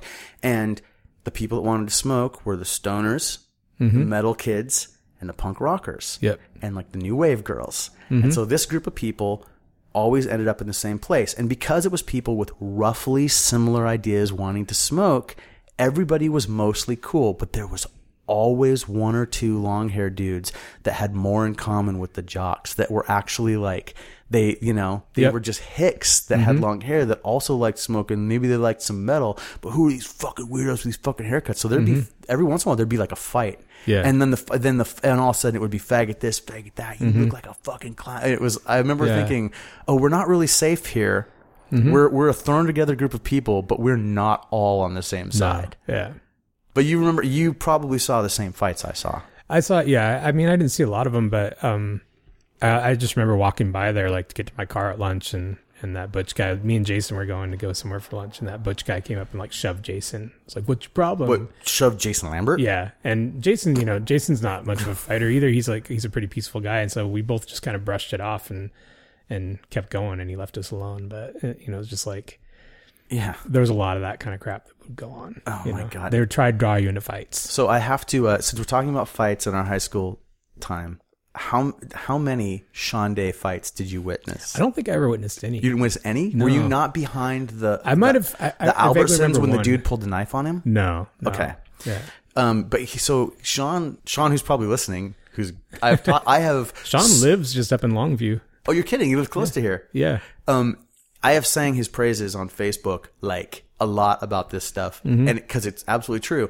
Sean became our he never stayed into skateboarding. He liked the punk rock stuff, but he wasn't down for the skateboarding stuff. But Sean was just this this monster of a fighter, and he loved it. and so every time there was some guy that would step out that was going to be the champion jock, Sean would just wait for the opportunity for him to for him to hear those guys say something to one of his friends in a hall. And they, you know, they'd be, he'd be like, "Yeah, you want to fight me after school?" And he'd be like, "Nope, right now." And beat the sh- so, like, I saw this happen two or three times. Mm-hmm. Um, I saw a really, really brutal fight with him in the cafeteria with this kid Casper, Mm-hmm. fight that should never have happened. Um, and that was actually the only time I ever once saw anyone get any of the better of him, like Mm-hmm. land punches and really like. And I, Sean and I were going to the same class, so I walked to woodshop with Sean after that fight Oh wow. and uh, and then was there when they came and took him out of class for fighting. um, but that was Sean was our was kind of our champion, and it was cool because very very quickly it was like, oh, if you fuck with any of them, you're fucking with Sean, and that was a and and I was with Sean when like a car would pull over, like you know, and dudes would get out, Yeah. and everybody would run, but not Sean. and that was a weird thing because all of a sudden these guys were like, "Oh, there's a big one. Oh, and he's walking towards us now." and I was not there the night when one of them had a golf club, and apparently Sean took the golf club away from him and beat him with it. um, Sean, if that didn't happen, or if it happened differently, please email in or comment on the Nobody Knows Facebook page for Brett's episode and set the record straight. That's pretty epic sounding actually. So that was, but see, he was also down with everybody in the smoke hole, right? Mm-hmm. So it he, there wouldn't be shit go down if like you know Sean was around, kind of Yeah. thing. And then everybody just it seemed like everybody chilled out, and very very quickly as we got older. The guys that were in the position to be those shitty jocks were just guys that had been to school with us forever. Yeah. You brought up Ryan Parks. Mm-hmm. He ended up being pretty cool. Or Ryan Craig. oh, Ryan Craig. Yeah. Oh, I don't know who It was Ryan. fifth grade. Yeah, Ryan Craig and Nathan Braxton were kind of the bullies at Silver Beach. So Oh no, but see, I'm thinking of Ryan Parks. You remember Ryan Parks? name sounds familiar, but I don't remember. I can't place. I'm probably mixing him up. He had like a, he was like a football player dude with a mohawk. Oh, okay. Yeah, I remember him. Yeah. Uh-huh. right? So he c- and he was our age, so it was the crossover was starting to happen, Yeah. and then it's no wonder that it's like a year later Lollapalooza after we're out of high school, right, Mm-hmm. or we're 2 years. So as these guys graduated and got the hell out of our school, things got you know easier for us. Yeah. So as we go into, as basically you guys are filthy McNasty, Yeah. it's awesome. And then some shit went down. and basically, the shit that went down goes like this. I, I only know my timeline on it, so you can fill it in. But I opened up a skateboard shop in August of 1987 between sophomore year and junior year of high school. On that day that we opened the shop, I decided I was straight edge. At the time, I only knew, I didn't know any straight edge people. Yeah. Um, but I had heard someone say they were going to go straight edge for a little while, and I remember thinking, "Oh, you can do that." You can, but like I thought, you had to be straight edge for a long time, and I always liked it. And we listened to Minor Threat, and we listened to I was really into Seven Seconds, and I was, but everybody was like, "Oh, straight edge isn't cool." Didn't know any actual straight edge people, but I decided I was going to be straight edge, right? And little did I know that like you guys were right there too. So almost instantly, it's like Dave Longstreth is straight edge. Mm-hmm. Now Brett's straight edge and Jason's straight edge. But I don't know what your timeline is. Okay. And I don't know how you got there. Sure. But what ended up, well, so what ended up happening is all of a sudden there was a handful of us that were putting X's on our hands and real and, and looking the part a little more and being Mm-hmm. a Yeah. little less punk, a little more straight edge. And that caused a rift in your band. Oh yeah. Like, and that changed everything and led to the formation of the next band. Yeah. When did you go straight edge and why? Okay. So there right around that time, I think it was summer, and uh Jason Lambert and I were kind of into uh oh, what's her name? It's like a really melodic kind of punk rock band that we went to see in Friday Harbor. I have the record somewhere too. Um I can't remember their name. Oh, it's a weird one. Yeah, I mean I it was- went with you and ate the bad licorice and got sick. I don't think you were at that show. No? No. Did you go to two shows in Friday? I think it was just me and Jason that went, but maybe not. That wasn't the night we saw the UFO? No, I don't think so. Okay. But uh, okay. So, anyways, um, ah, it's right on the tip of my tongue. It's driving me crazy. I'm, I'm thinking like Afghan wigs and agnostic front. It was like an A name It was an A name? Yeah. Look, I can pause and you can grab the record. Yeah, let me go look. I'm going Just a to second. pause it right Okay. now. We had to take a quick break to do just a little bit of research. Tell me about this band. Who is this band? So Jason Lambert and I had discovered Angry Samoans, and we found out that they were coming to Friday Harbor, right. um, which strangely Friday Harbor had like this all ages. And punk you're rock right. I scene. didn't go with you to that. I heard you guys talk about and it. I think it was just me and Jason. But also, who was playing was Youth of Today.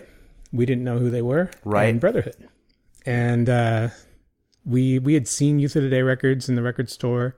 We thought, oh, that looks kind of cool. So we went down there, and and really, Brotherhood played and just kind of blew us away. We were Was- just, no, like, this was amazed. John White vocals Yeah. Brotherhood. Yep. Okay. Mm-hmm. Pre Ron. pre Nate too. So Pre-Ron, whoever, pre-Nate. the, whoever their first bass player was. Um, I remember just being blown away. Ken Hagel. Did That was probably- did he that play might have bass or been- play guitar? No, um, Greg was playing guitar, so Okay, they didn't have two guitarists. I don't think so. Then it was Ken Hagel. Yeah, and uh, I remember being blown away by Vic's drumming because I was a drummer, and Vic was just like powerhouse, just crazy drummer. And uh, so, anyways, we got blown away by them, and then Youth of the Day played, and actually, um, Ray didn't sing; Steve. Steve sang because um, Walter had remember broken hearing his this- leg I on a remember half hearing pipe or this something story. like that. Yeah, so the roadie sang, Ray played bass, and uh, we were just like taken by this whole youth crew thing, you know, Mm-hmm. the straight edge thing, and we were. Jason and I were both kind of like good kids. Like we weren't huge partiers, you know. We had kind of dabbled in things as part of like kind of peer pressure and what whatnot. And so for us, it's like wow, we can like we don't have to do that stuff, and we can be responsible and still be punk rock. And And I definitely drank with you. I mean, I've been at, Probably, yeah, at a yeah. party where there was drinking, where Yeah. you were drinking, but it wasn't. You were never over the top guy. Yeah, and my, my mom's probably gonna Some listen of- to this, and she's gonna be like, because she, you know, I was I was always such a good kid You're for the most part. 44 years old, Yeah, almost forty four. and you haven't had the conversation about what you were really doing in high school. No. Oh my god. Yeah. yeah. Okay, I did that a long time ago. Yeah, I I- I didn't do a whole lot. I mean, like I, it was probably a handful of times that I that I partied, like actually. No, and I drank could look. Stuff. Yeah. Look, but, it yeah. made it it made all the sense in the world Yep. that this was the direction you were going to go. Oh yeah, yeah.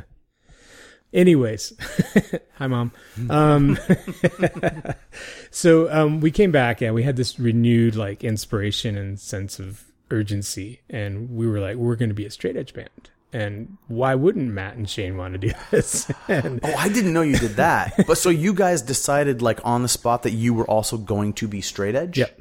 So you you guys claimed straight edge at the show. I, I I'm not 100 percent sure on that, but I remember we were so like stoked We're on the ride home. on the ride home. I think we were like plotting, like this is what we want to do. This is so awesome. Let me tell you something. Yep. I am jealous of few things. I am genuinely jealous. Mm-hmm. I was not in that car. Yeah. Yeah. and I remember I remember we talked to I think Greg, you know, and we talked to like Jason's really outgoing, you know, and so he was like talking to all those guys. Um I, I even vaguely remember and Jason can maybe set this straight. I vaguely remember us like telling the guys that we had a band and we were gonna turn to straight edge. Like that's that's like a f- very foggy memory of it. Now Yeah. I know the answer to this, but how would it go over? Shane and Matt were not happy because they, first of all, they didn't want to be straight edge, and second, they uh, rightfully felt like we were, you know, kind of being dicks and taking over the band, which you know was kind of our band from the first, from the in the first place. Shane was involved, but they were just kind of like, no, we're not going to do it, and so that left us with having to figure out. Well, didn't you play i- in that filthy McNasty configuration a little bit more? Weren't there a couple more shows or something where Probably. you guys were straight edge and they weren't, and there was there was rifts right there? I don't remember specifically Okay. if that's what happened. It's quite possible that there was a long there was like a period of things breaking down. That you know, Filthy McNasty isn't exactly a straight edge band name, but you know, Do you remember a show? I'm doing this for a friend. Sure. Do you Mm-hmm. For a remember uh, friend. a, show up at a, a party where Glenovich wasn't there? He hadn't shown up. You guys were supposed to play, and this kid Jeremy sang, Jeremy. or he just got up and got the mic and started doing some kind of dirty rap or something. Do you remember that? Jeremy, who Collins. was he a, a metal kid or one night when I uh, There's a story. one night about when I was when I was like 31 years old, Uh-huh. right? I'm riding with some people from Seattle down to Gilman Street, um, in California. Uh-huh. I've I have carpooled with some people. We planned this out on the Northwest Hardcore board. I don't really know these guys. I know them from shows, but we've never gone anywhere together or hung out. And we're all going down, and there's Jeremy. Everyone calls him Stage Dive, and he's just a guy that I've you know known from going to shows for the last couple of years, on and off. You know, he dances really hard. He's kind of a big dude, like a little bit taller than everybody, you know, more built. So um, we're driving, and it's the middle of the night. It's like two in the morning, and I'm driving, and he's sitting in in the passenger seat, and we're in the top of California. So we've been in the car together now for Washington and all of Oregon, and we've been hanging out, and we know each other. And all of a sudden, he turns to me and starts talking about like Sherry Lancaster and Filthy McNasty and like high school shit Uh huh. and I and I'm I, I think maybe I've fallen asleep at the wheel. Yeah. And my eyes are going wide, and I'm looking at him, and I'm like, because because now he's talking about stuff from from 13 years before, Yeah. and I don't know. He can't know that world. Uh, We're in Seattle. What's he talking about Yeah. Bellingham for, right? And so I'm looking at him, and I'm like, what are you what are you saying? And he's like, you have never remembered who I was. I'm like, and he's and so he he's like, you don't know, you don't remember that I was there. Yeah, and he hung out with like Gabe and Israel. Nah, uh, uh, he was like two, Dave. He was like two years younger than us, Okay. right? So those younger skater kids Yeah. that you brought up, he was like their buddy. He was one of those guys. And as he's telling me this, I'm seeing this image of these kids, and then this like space. Where I remember there's probably another kid, but I can't put a face to it. Yeah. Like it's it's got to be him, right? But he knows everything, and he had the filthy McNasty story about getting the mic and like being really really filthy, like really dirty, and like someone getting like some girls at the party getting super bummed on him. But he's a great friend of mine to this day, and it was insane. Like he told me so much stuff about us, like that he and, and and I'm like, how long have you known that that I didn't know who you were? He goes, oh, since the first time I saw you at show in Seattle, I've just been waiting for the opportunity. I, do, I Because don't once remember I, him. Once I realized you were never going to remember it, I mean, the only show I can think of where that might have happened might have been one of the shows at Rob's. You know? I don't think it was at Rob Isis because those were pretty Yeah. epic. I feel like there was one that was out. It was a weird one, and it was it was in a part of the, the city where we'd never had any shows or parties before that I remember going to. Wasn't the one we played outdoor at Clark's Point, was it? Shit, no, I don't think so. It was someone's The house. generator. okay. but but Yeah, But okay, here's the thing yeah. though that that is is I think it was just that that no one was singing anything. You got to Yeah. yeah. fucked around on the mic. Yeah, But I wanted to see if you remembered that because No, that no, was something yeah. that was very funny that some that he pulled on me There's- that's related to you Yeah. guys. There's like a period of, of filthy and nasty stuff I just don't remember. There's like the stand up moments, and but we played a lot of shows, like more than Yeah, I there was some remember. you know, great house shows. So many parties. It was Yeah. that was the thing to do, you know. And then, um, you guys, the band broke up, and you reformed, yep. and you reformed as a band called what? First step, which Hey, hey, hey, straight edge people and good friends of mine in the band, the first step. This is what I've been talking about. yeah, This so this would be 1988. It was either That's probably about it right, was yeah. late 87 or early 88. Yeah. you guys form um, first step. yep. and you've got Chris playing bass. Is, at the time, did Chris play bass? No, actually, we had um right. Daryl Fosty, who right. who was a Canadian gentleman who was going to college at the time, and uh, he was straight edge. Well, he was he was straight. Wasn't He was really a straight edge. he was a supporter. Plus, we just didn't know the rules. Yeah, yeah, and he was he was an awesome. He's I, I'm still friends with him on Facebook. He's a, he's a writer, and he's he's an awesome guy. He was hilarious. Um, and he he was in the band for quite a while, and I think he and Jason butted heads a lot. And I think I think Jason kicked him out at some point, and then that's when Chris started playing bass. Okay, and that makes Yeah. sense. But your singer from the beginning was Dave Longstreth. I think we actually tried a couple people out before, Before that. Longstreth, but you didn't play any shows with anybody though, did you? No, um, I'm trying to. I almost feel like Chris Sanchez tried out for vocals at one point. Before, Before going to Dave. bass. Yeah. But Dave, yeah, Dave, I think was our singer from the beginning once. But what I one one- one of the things that I love about Dave Longstreth um, was that he was one of the people who um, I loved that whenever I saw him, he was always like, "Hey, man!" Like we were old friends and we didn't know each other very well. No. Um, and I remember that he was one of the first people that I told that I was straight edge, uh huh. and he got super excited. He was like, "I am going straight edge," and he did. Yeah. so he was like the second person that told me I am straight edge. Yeah. And then it was like right after that, it was like you and Jason, and then it was like fucking great. And then Chris, and then yeah, it was Uh-huh. Yeah. it was good. Uh-huh. So we had we had a little career strategy people, and did. were automatically ostracized by people who had liked us for years. Yes. Absolutely. Because what the hell is wrong with you? You think you're Yeah. better than us? Even like, you know, Ryan Baker, who's like one of my another longtime best friend, like he back then he was living with my mom and I and he was just like, I don't I just he was just couldn't understand it. It was problematic Yeah. for Yeah. some people. Yeah. Mm-hmm. But whatever. So it worked out all right. yep. So you guys start playing as first step. Yep. and that's when we started kind of getting like a straight edge scene. And then I was in a band that wasn't a straight edge band, unfortunately, Mm-hmm. called At Odds. Yes. And because you guys had a practice space, then we could share the practice space Yeah. Mm-hmm. with you. And it was in that practice space that we tried to put on the show. The Brotherhood was going to come and play, and that Yeah. was part of the way that we connected us to to the Seattle scene. Yeah. Mm-hmm. that you guys did. Um, and they didn't get a play that night. We talked about this one on the, the Yeah. Ron episode. Yeah. But um, it was no longer John White singing; it was Ron singing, Yep. and things really started to move once Ron started to be this mover and shaker and started Yeah. pulling everything together. And I think we had actually played. I think before that we had actually gone down and played at uh in Lenny's basement Yeah. in Bremerton with with with Brotherhood More than and, once, and right? was refused Twice? for a show. Who went on to become Undertow. Um, I think we played Lenny's once. I remember my mom drove There's us two down different there. flyers, Was there? Really? That's the I thing. think we had to cancel. or one. there, oh, or there was a Seattle show that you guys were supposed to play with them. Is that Yeah. what it was? I think there was one show that we had to cancel. for okay, and some see, reason. I'm going off the flyers, and I only saw the one. Yeah. like the, we also the played time I saw- Spokane in the summer too. We went out and played Spokane with um, Brotherhood and Better off. Better Off. Yeah, yeah. Jason Leon. The the if you have the Better Off seven inch, the pictures on the back are from that show. Are they really? Yeah, and Bill Baker's in the photo. I don't think I have the seven inch. We'll have to look. Yeah. and Bill took some amazing photos of Brotherhood at that show too. Yes. Wait, Yeah.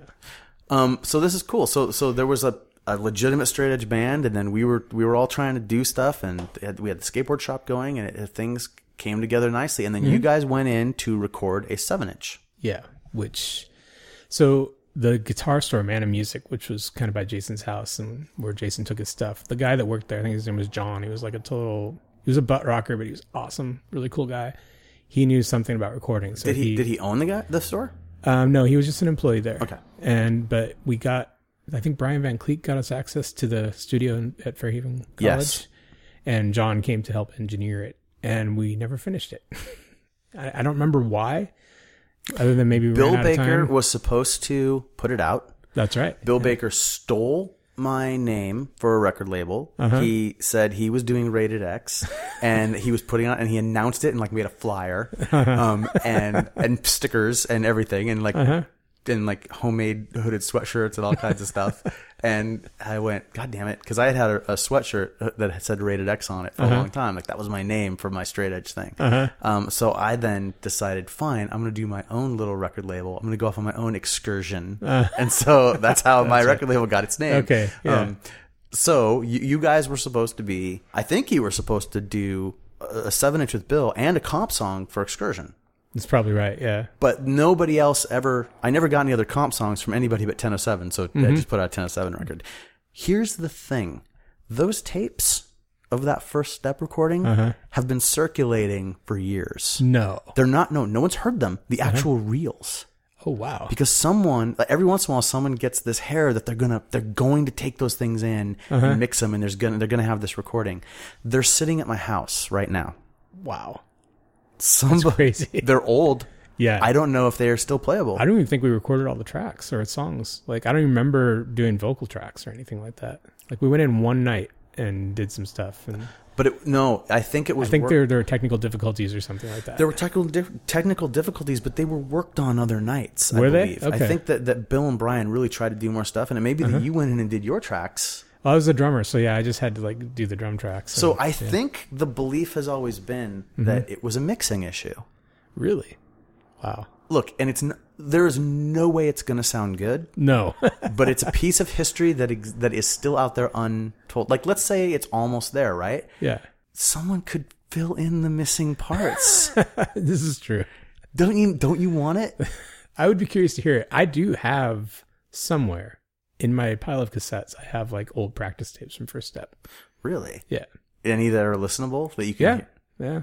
Okay, well let's I'll get have to try and let's dig 'em get up. those up on YouTube. I also have the failure demo somewhere too. So oh wow, yeah, Okay, so Failure is a band you did after First Up. That was um so the summer after we graduated from high school, Jason went away to college and he came back the following summer and we started Failure. You're right. And in between that, we did a band called Second Nature. Yeah. We and did. Hmm. Mm-hmm. I sang and you played guitar. and that was also when I was in extremity with Bill and Chris. Yep. And Mike Mitchell played drums Yep. and Marie Coach played bass. Yep. Because we were awesome. And, and Shane Shane was in Extremity. Shane was in extremity and Shane Bill Stevenson. sang and Chris played bass. Or no, I did I play bass for extremity? I played bass for extremity. Yes. Chris played guitar. Yeah, I think that's right. Yep. And those were our, those were the, so that was the the, the kind of like the second generation band. Like okay, Yeah. we're, let's get away from the high school stuff. And that was like the Bill Garage show era. yep. You know. And that's when all those that, so like Shelter comes to town, Inside Out comes to town. Yep. Uh, the Offspring played in Bill's garage. State of the Union, the stench. I still have my stench record too, by the way. nice from that show, Yeah, from that show. Yeah. Saltaire. Yep. Yep. Yep. They said it was really rare. It's very progressive for It back is. then, actually. Definitely. There, were- and I love what I loved about this. I, I mentioned this before. What I loved about the Stench show is that like everybody was like, "What the hell is this?" And there's like one or two dudes that were just like, "Yes, so stoked on it!" Like like snowboarder dudes or something. You Yeah. know, that were just like there to see the stench. and I always I always liked that. Yeah. Um. Okay. So we did. There's nothing. I mean, we don't have any recording or anything. Second Nature wasn't that great. Whatever. We played a couple shows. It was fun. It was a thing to do. That was my first band playing guitar too, and I, I remember having such bad writer's block. you We know? did a Crimp Shrine cover. Oh yeah, I forgot about that. and we did a Descendants cover, Which Descendants song do we? My cover? World. That's right. Yeah. I forgot about that. And the Crimp Shrine never sounded right. And Mm-hmm. when you moved to Portland after you'd been down there for like a year, I came down and you were like, Dave, and you played, and I think we had Mike with us. Oh, okay. Uh-huh. And you, you got, we played that Crimp Shrine song better than the band ever, ever did it. And I was always like, oh, we should have been like this because I was so in love with the Crimp Shrine. Yeah. Um, it was, um, it was a situation, I think. Yep, you're right. Yeah. And then I remember we wrote like a really bad Operation Ivy knockoff song too. Oh, yeah. We had a song that had, uh, like, I think you- we were even supposed to say, pick it up. Yeah, something like that. we were real influenced by Operation Ivy at Yeah. the time. We were real influenced by McRad. Oh yeah, probably a little Green Day too, Yeah. because that was right when I first started getting into Green Day but Oh. also hardcore. and hardcore. Yeah, yeah. So that was we and uh, we practiced in my grandmother's shed. yeah. remember finding a mouse in a bottle out there at some point or something. Sounds about right. Yeah, yeah, Um. So that that so th- so there you go. So then you leave. yeah. I, I um, I just kind of got to this point where I was like, Bellingham felt really small, and there was all kinds of drama going on. I was like, I'm gonna move back to Portland, live with my dad, and Funny, I don't remember any that. drama. um. So you moved you moved down to Portland. I didn't know you were escaping drama. yeah. Well, I I just felt like I needed a change, I guess. So I moved to Portland because that's where my dad was. It was a good time to leave Bellingham. I think it was. Yeah. Yeah. I, I didn't stay much longer. Yeah. And yeah, I moved down to Portland. I met um, Seth and Matt Hunter and Matt Moyer and Carrie Voller. And um, they were all in high school still, but they were into straight edge. And Carrie had actually come to a show in Seattle that I had gone to that had Undertow and The Offspring. And um, I think Face First played that too Probably. and uh and I met him. He, he I got introduced to him through uh, Mark from Undertow, I think. And so when I moved down to Portland, I got in touch with those guys, and we started playing music together. And that what was that band? Cloudbreak. Cloudbreak. We actually had like three or four bands. We had Cloudbreak, which was the main one. Stonefish, which was uh had another guy named Kirk in it. Now And these then, bands have recordings. uh, Cloudbreak has a demo that Carrie put up recently. I played drums in that band, and then um, there's also in a band called Red Letter Day with Matt. We Moyer. played a show with you, right? A band I was in with Bill and Briar and Mike. with Red Letter Day. Yeah, act no, it was a band. It was um, Bull Goosellini. We played in Longview with you guys. go back. uh, We Bill and I were in a band called called Crumble and Fragment. And Oh, yeah, uh, Cloudbreak we kept- came- we came up and played in Kelly's Calliope's garage with you guys. yep. And Face First played that one too. Uh, I think. I think so. It, Yeah. Or was it Town Seven? Warm Fuzzy. Warm Fuzzy. Yeah. Yeah. Warm Fuzzy. It was one of the it was one of the those bands that, were, that we all related to those guys down Yeah. in Seattle. Yeah.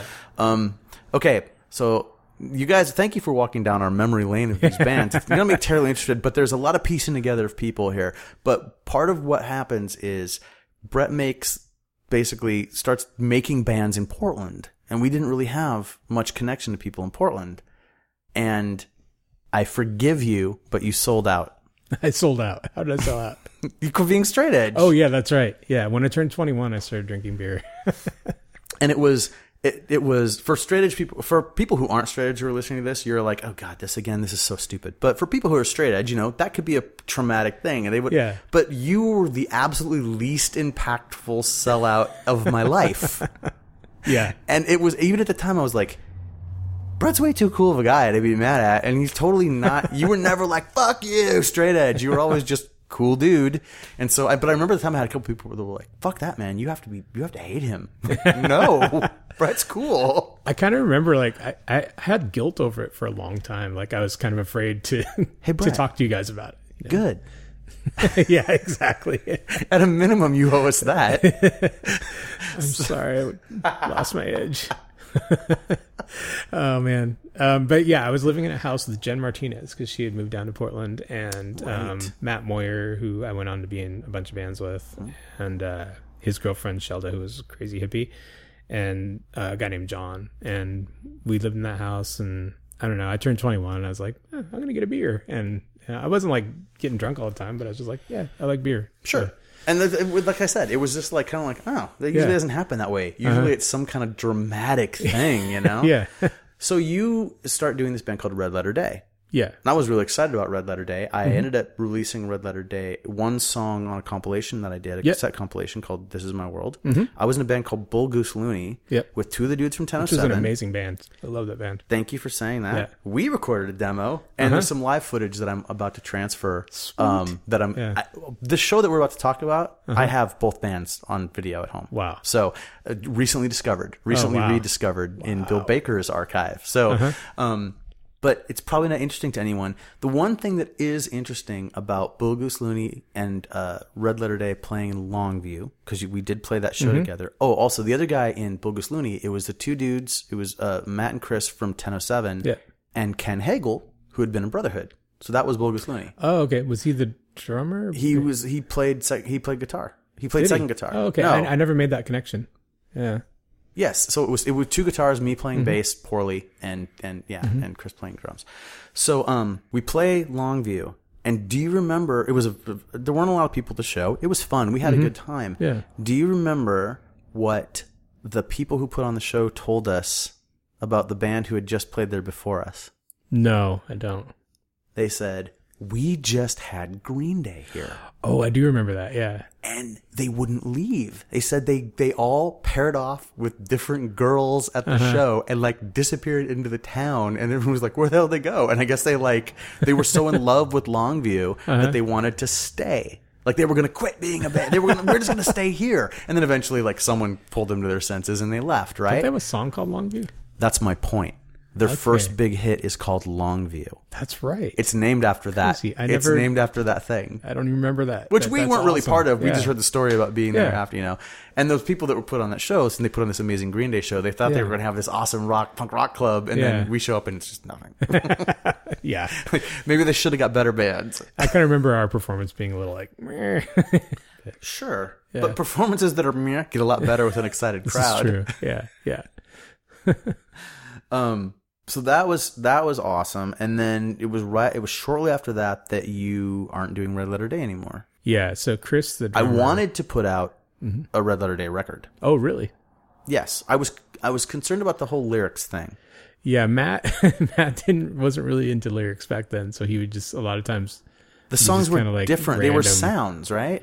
Or whatever was he- on his he would mind actually at s- the time. Yeah, they were just kind of random. I don't know if he, if he even actually ever wrote any lyrics down, but yeah, like uh, I think the song we we put on your comp was like "Sail on Happy Today," something like that. Mm-hmm. Yeah. Yeah. yeah, Which that was a fun song, but Dutch East expressed interest in wanting to do a record for that band, and and, I, I told don't him even they were remember gone. that. Yeah, you may not have told me that, but yeah, that's crazy.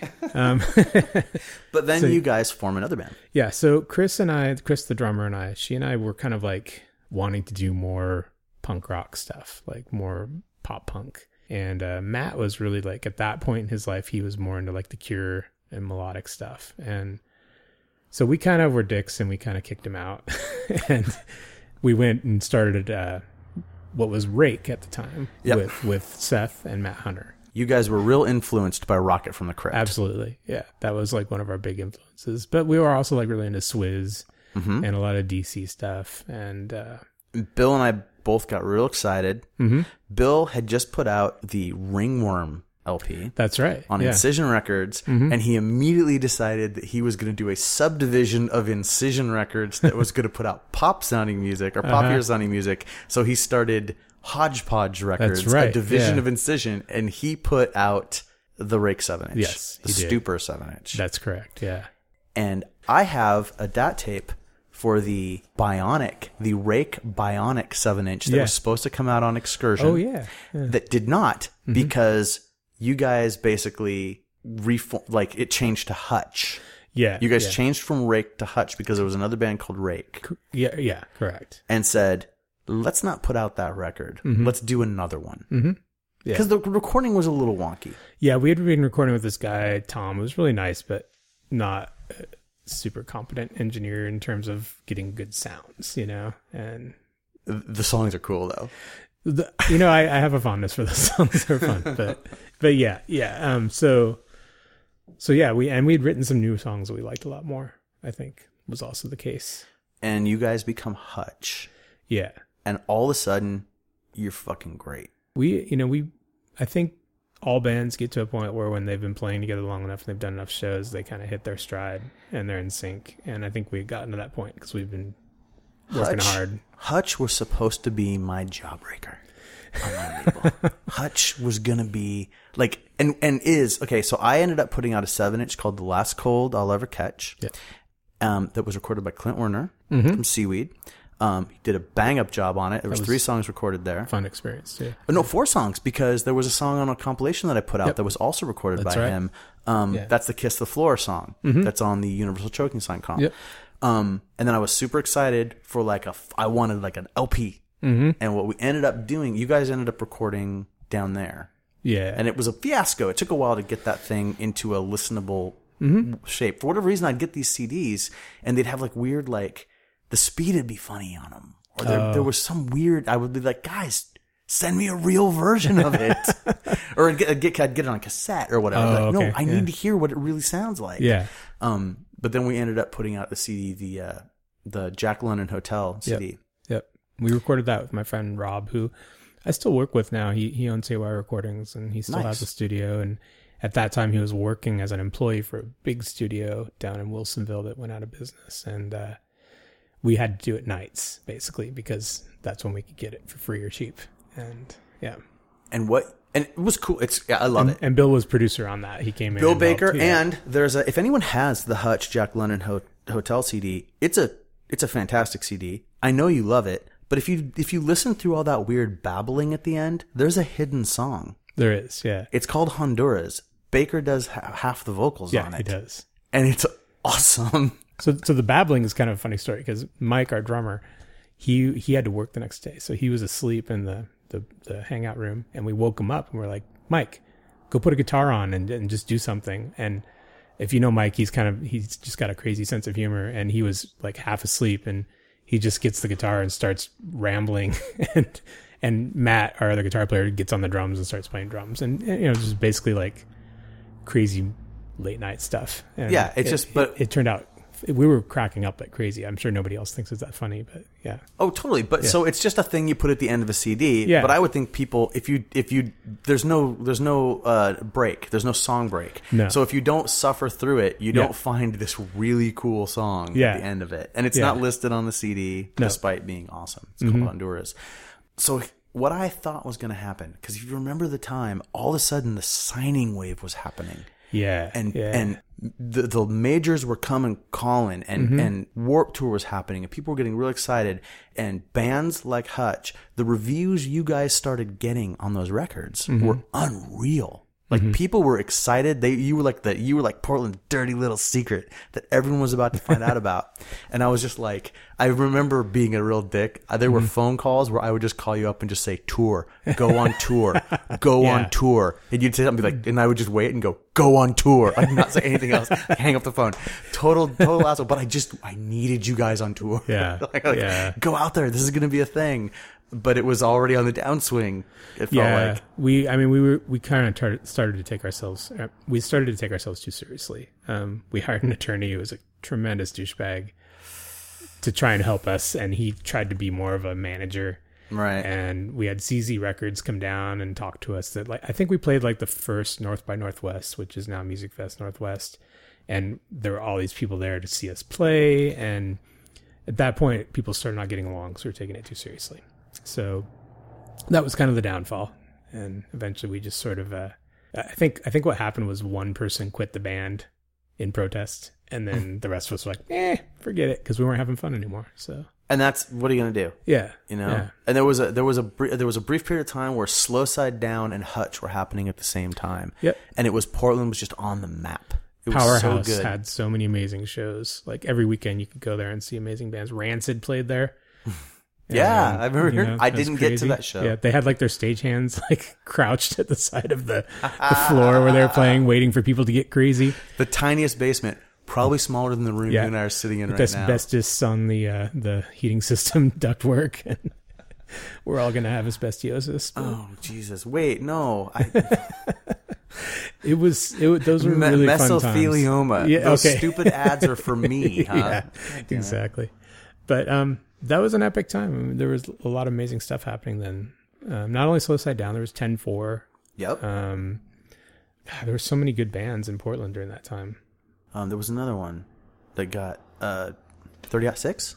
30 out 6. There was Rusty Martin, which um, Al from Rusty Martin lived in Portland during that time. He went on to be in um, a pretty big band, and I can't remember their name right now. But Mike, your drummer, was in another band called Soda Jerk, which to this day is Soda one of the Jerk. Uh, greatest things I've ever heard in my They were life. from Eugene, and they actually he was in the band shortly after I think Sarah, their drummer, went away to college or something like that. But I have their demo. I, I actually got in touch with their guitar player, and he sent me like a CD of all their stuff, and it's still amazing. It's like Superchunk with a female singer. Just like, it's so it's no, catchy. I, I still I still find myself humming something and not knowing what it is, Yeah. and it's that Soda Jerk. And I have a, a crappy cassette tape, so you now have a job Mm-hmm. Yes. is to get me the Soda Jerk stuff. I will because provide it to you. I wanted to put that out so bad. I was desperate Yeah. to put that out. they were I, they're still like one of my favorite bands and olivia she lives in seattle now and um, she's on facebook she, she does some music stuff still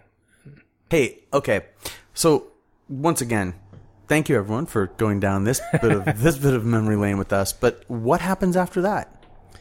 after hutch Yeah. so um, i took some time off i was going to school for graphic design and was just not really interested in being in a band but then um, matt moyer who had been in red letter day with contacts me out of the blue and he's like oh i heard you're not in hutch anymore and i've got this band and we've been having a hard time finding a guitar player and i think you, you're the only person who's really going to get it and turned out to be fail taker which was um, a very drive like jehu influenced kind of math rock band and so um, i went and tried out and we kind of clicked and so i had fun and we played together for maybe a year recorded a, an album that never got put out and then um, i left to join zero state which was a band with seth from hutch who's now in rabbits and uh, mark burden played drums and then eric schlosser who was in slow side down played bass and that was more like post-hardcore kind of rockin' stuff and it was a lot of fun too but then um, mark the drummer quit and he was kind of like the foundation of our band Right. we played our last show in Seattle, which was just a disaster. Oh. We opened for Botch and uh,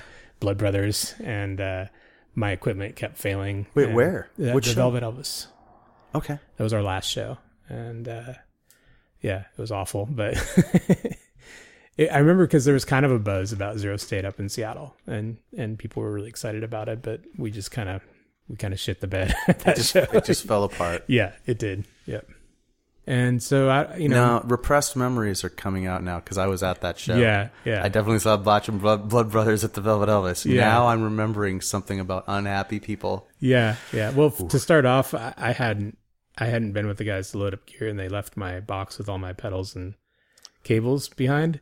So I had to borrow stuff, and then my guitar wasn't working, and then I borrowed a guitar from the guy in Blood Brothers, and that didn't work, and so I stopped playing guitar. And then we were trying to figure it out. And I think it was Meg who booked shows there. Mm-hmm. She got all pissed and she's like, "You guys need to play a song, get off the stage." so we were just like, "Thank you, good night." that was oh it. god. It's pretty pretty awful experience, but Sorry. But see, it happens. it's important that we can laugh about them now or that I can Exactly. laugh and you can c- suffer. yeah, yeah. just kidding. exactly. I, I also I have uh, I have Bandcamp pages for all this stuff too. that- Yeah, I remember you can put a send bunch you. of this Yeah. stuff up um, a few years Yeah. ago, and it was great. And some of it, I'm like, oh, this is the first time I've heard this stuff. I Yeah. know we've talked about it. I just never got a chance to. I was up here, and you were down, Yeah, down, yeah. still making Portland happen, which was cool. Yeah. Um, let's, I don't know. I was in a couple other bands, uh, Reduction Method, which was really math rocky, and then uh, Bear Fighter, That's right. My God. screamy hardcore stuff. Yeah. And then you know, then there was a long period of time where we didn't really hear from each other much. I mean, Yeah. I hear from you every now and then, but everyone everyone grew up and did things like get married and have families and, and get real jobs and all that sort of Mm-hmm. Yeah. thing. Um, and then not too long ago, I hear this awesome band called Larrabee, yeah. named after a place I knew from my childhood. Yeah. Yeah. Um, and I'm I got a great T-shirt from this band called Larrabee. Um, and I know that is that your most recent musical pro- project. Uh-huh. Yeah. Yeah. That is, and that was with my um my girlfriend at the time, Sarah, and we uh we started out collaborating on music, and then it kind of morphed into Larrabee, which was started out being really dreamy, kind of uh shoegazy stuff, and then we got a bass player and a drummer, and it turned into more kind of power pop stuff, and uh yeah, and we're kind of. I think we've kind of the band's kind of fizzled out now. but you don't know for sure. don't know for sure at this point where it's going to go. But you see that this is something I kind of like about about where where you're at is that I don't believe for a minute that we we basically just did a nearly unbroken string of musical projects from you from Uh-huh. the time you're like 15 years old yeah, with maybe a little bit of time where you weren't doing as much when you Mm-hmm. had young kids yeah. but even that couldn't keep you away Mhm. you'll do more I will, and uh, I've been there's there's instruments all over this house yeah, and recording gear and all that. Yeah, yeah I've been trying to to, ins- to kind of snare Bill into doing something. And, he mentioned it yeah, and, It's in your blood. It's in his. Do it. yeah, and I I'm actually now that I've got more free time, I'm hoping to get a band going together, but I'm taking my time and figure something out. So they'll be. I wish. I, I. I almost wish I had a record label. Me too. Yeah.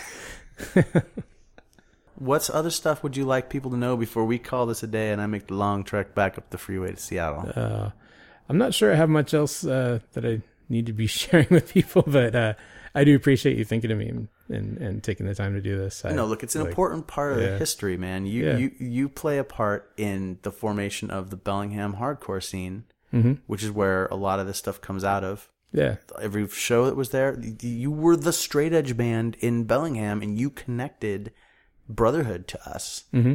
And without that connection to Ron, ultimately, so much stuff doesn't happen because he just like blows the whole thing wide open. yeah, yeah. Um, yeah, there's. I know when I when I asked you to do this, you were like, "Why?"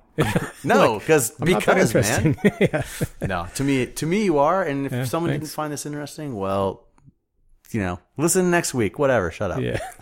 And those, you know, I, I will say this: those formative years in Bellingham are pretty dear to me, and like they have a lot to do with who I am today, you know, and how I think about the world. And uh, I would say punk rock and playing music all these years has really like, without that, I, I probably wouldn't be here because I'm, you know, it saved me in a lot of ways. So P- Punk rock saved me. yeah, yeah, And you still. So at you said almost forty four. yeah, you don't feel that that's i've heard a lot of older dudes kind of pshaw that idea now like it's a little bit that's a passe old thing that's the thing you say in your 30s yeah. but but you, you still feel it Yeah, I I I didn't have anywhere else to fit in. That was like the only place where I really. I mean, it sounds cliche, but that's like the only place where I really fit in. Um, um, I've made many dear friends who I still am in touch with to this day. and y- Yourself and thank you you know through all of this, it's just been um, I'm grateful for it. So yeah, all right well i predict the project with you and bill is going to be the best thing yet I hope so. I don't know. We'll see what happens. all right thanks for doing this man Sure. Thank you. appreciate it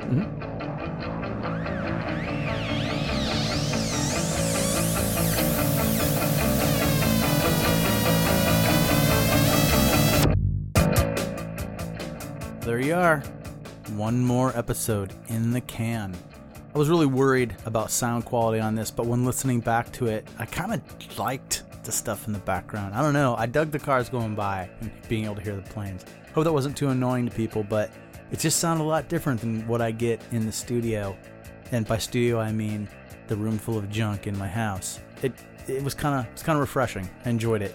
So uh, I hope you did too. I hope you enjoyed that little walk down uh, memory lane. A lot of Bellingham background there. Uh, as far as uh, corrections go, I do have something. Um, well, it's not a correction. I mentioned it. Uh, Schneider, the character Schneider from TV, and I could not remember the name of the sitcom. The sitcom that had Valerie Bertinelli on it. That show was called One Day at a Time, and it ran for nine seasons from 1975 to 1984. That's serious. That's a lot of time on TV. I should have remembered it. But all I really remember is that the chick married Eddie Van Halen and then did a bunch of movies of the week later on like Lifetime Channel or something. And uh, and that you know Schneider had the sleeveless jacket and keys. And uh, at some point, when you started referencing Schneider, people stopped knowing what you were talking about. Um, and that's because the show hasn't been on TV for 30 years. I'm old. Okay, with that, that's basically the last correction. I'm just gonna say, uh, please go to the Facebook page for Nobody's Nose. Um, it's facebook.com slash nosy nobody and uh, like it and then follow us on Twitter at nosy nobody. And if you're listening to these episodes on an app, if you're listening to them on just right off iTunes, or if you're, you know, listening to them on some link, you know, on some message board, definitely go to www.nobodiesknows.com and check out the page that is associated with each episode. For each episode, I'm putting links, I'm putting pictures, artwork, sometimes incriminating and hilarious stuff from years and years and years of things I have collected. And as I go through it, I find things related to these people I'm talking to and I put them up, and it can be a lot of fun. So check that stuff out. A lot of times there's some really great photos of them. Sometimes there's some really good photos of their bands, artwork that they did for releases, for excursion, maybe stuff we didn't use. Um, sometimes just hanging out photos, you know, pictures when we were kids, all kinds of stuff. So check it out. You know, it's I'm I'm doing all the work to put it up there for a reason. I'd like you to see it. All right. So uh, yeah, that's it. Till the next episode, thank you all.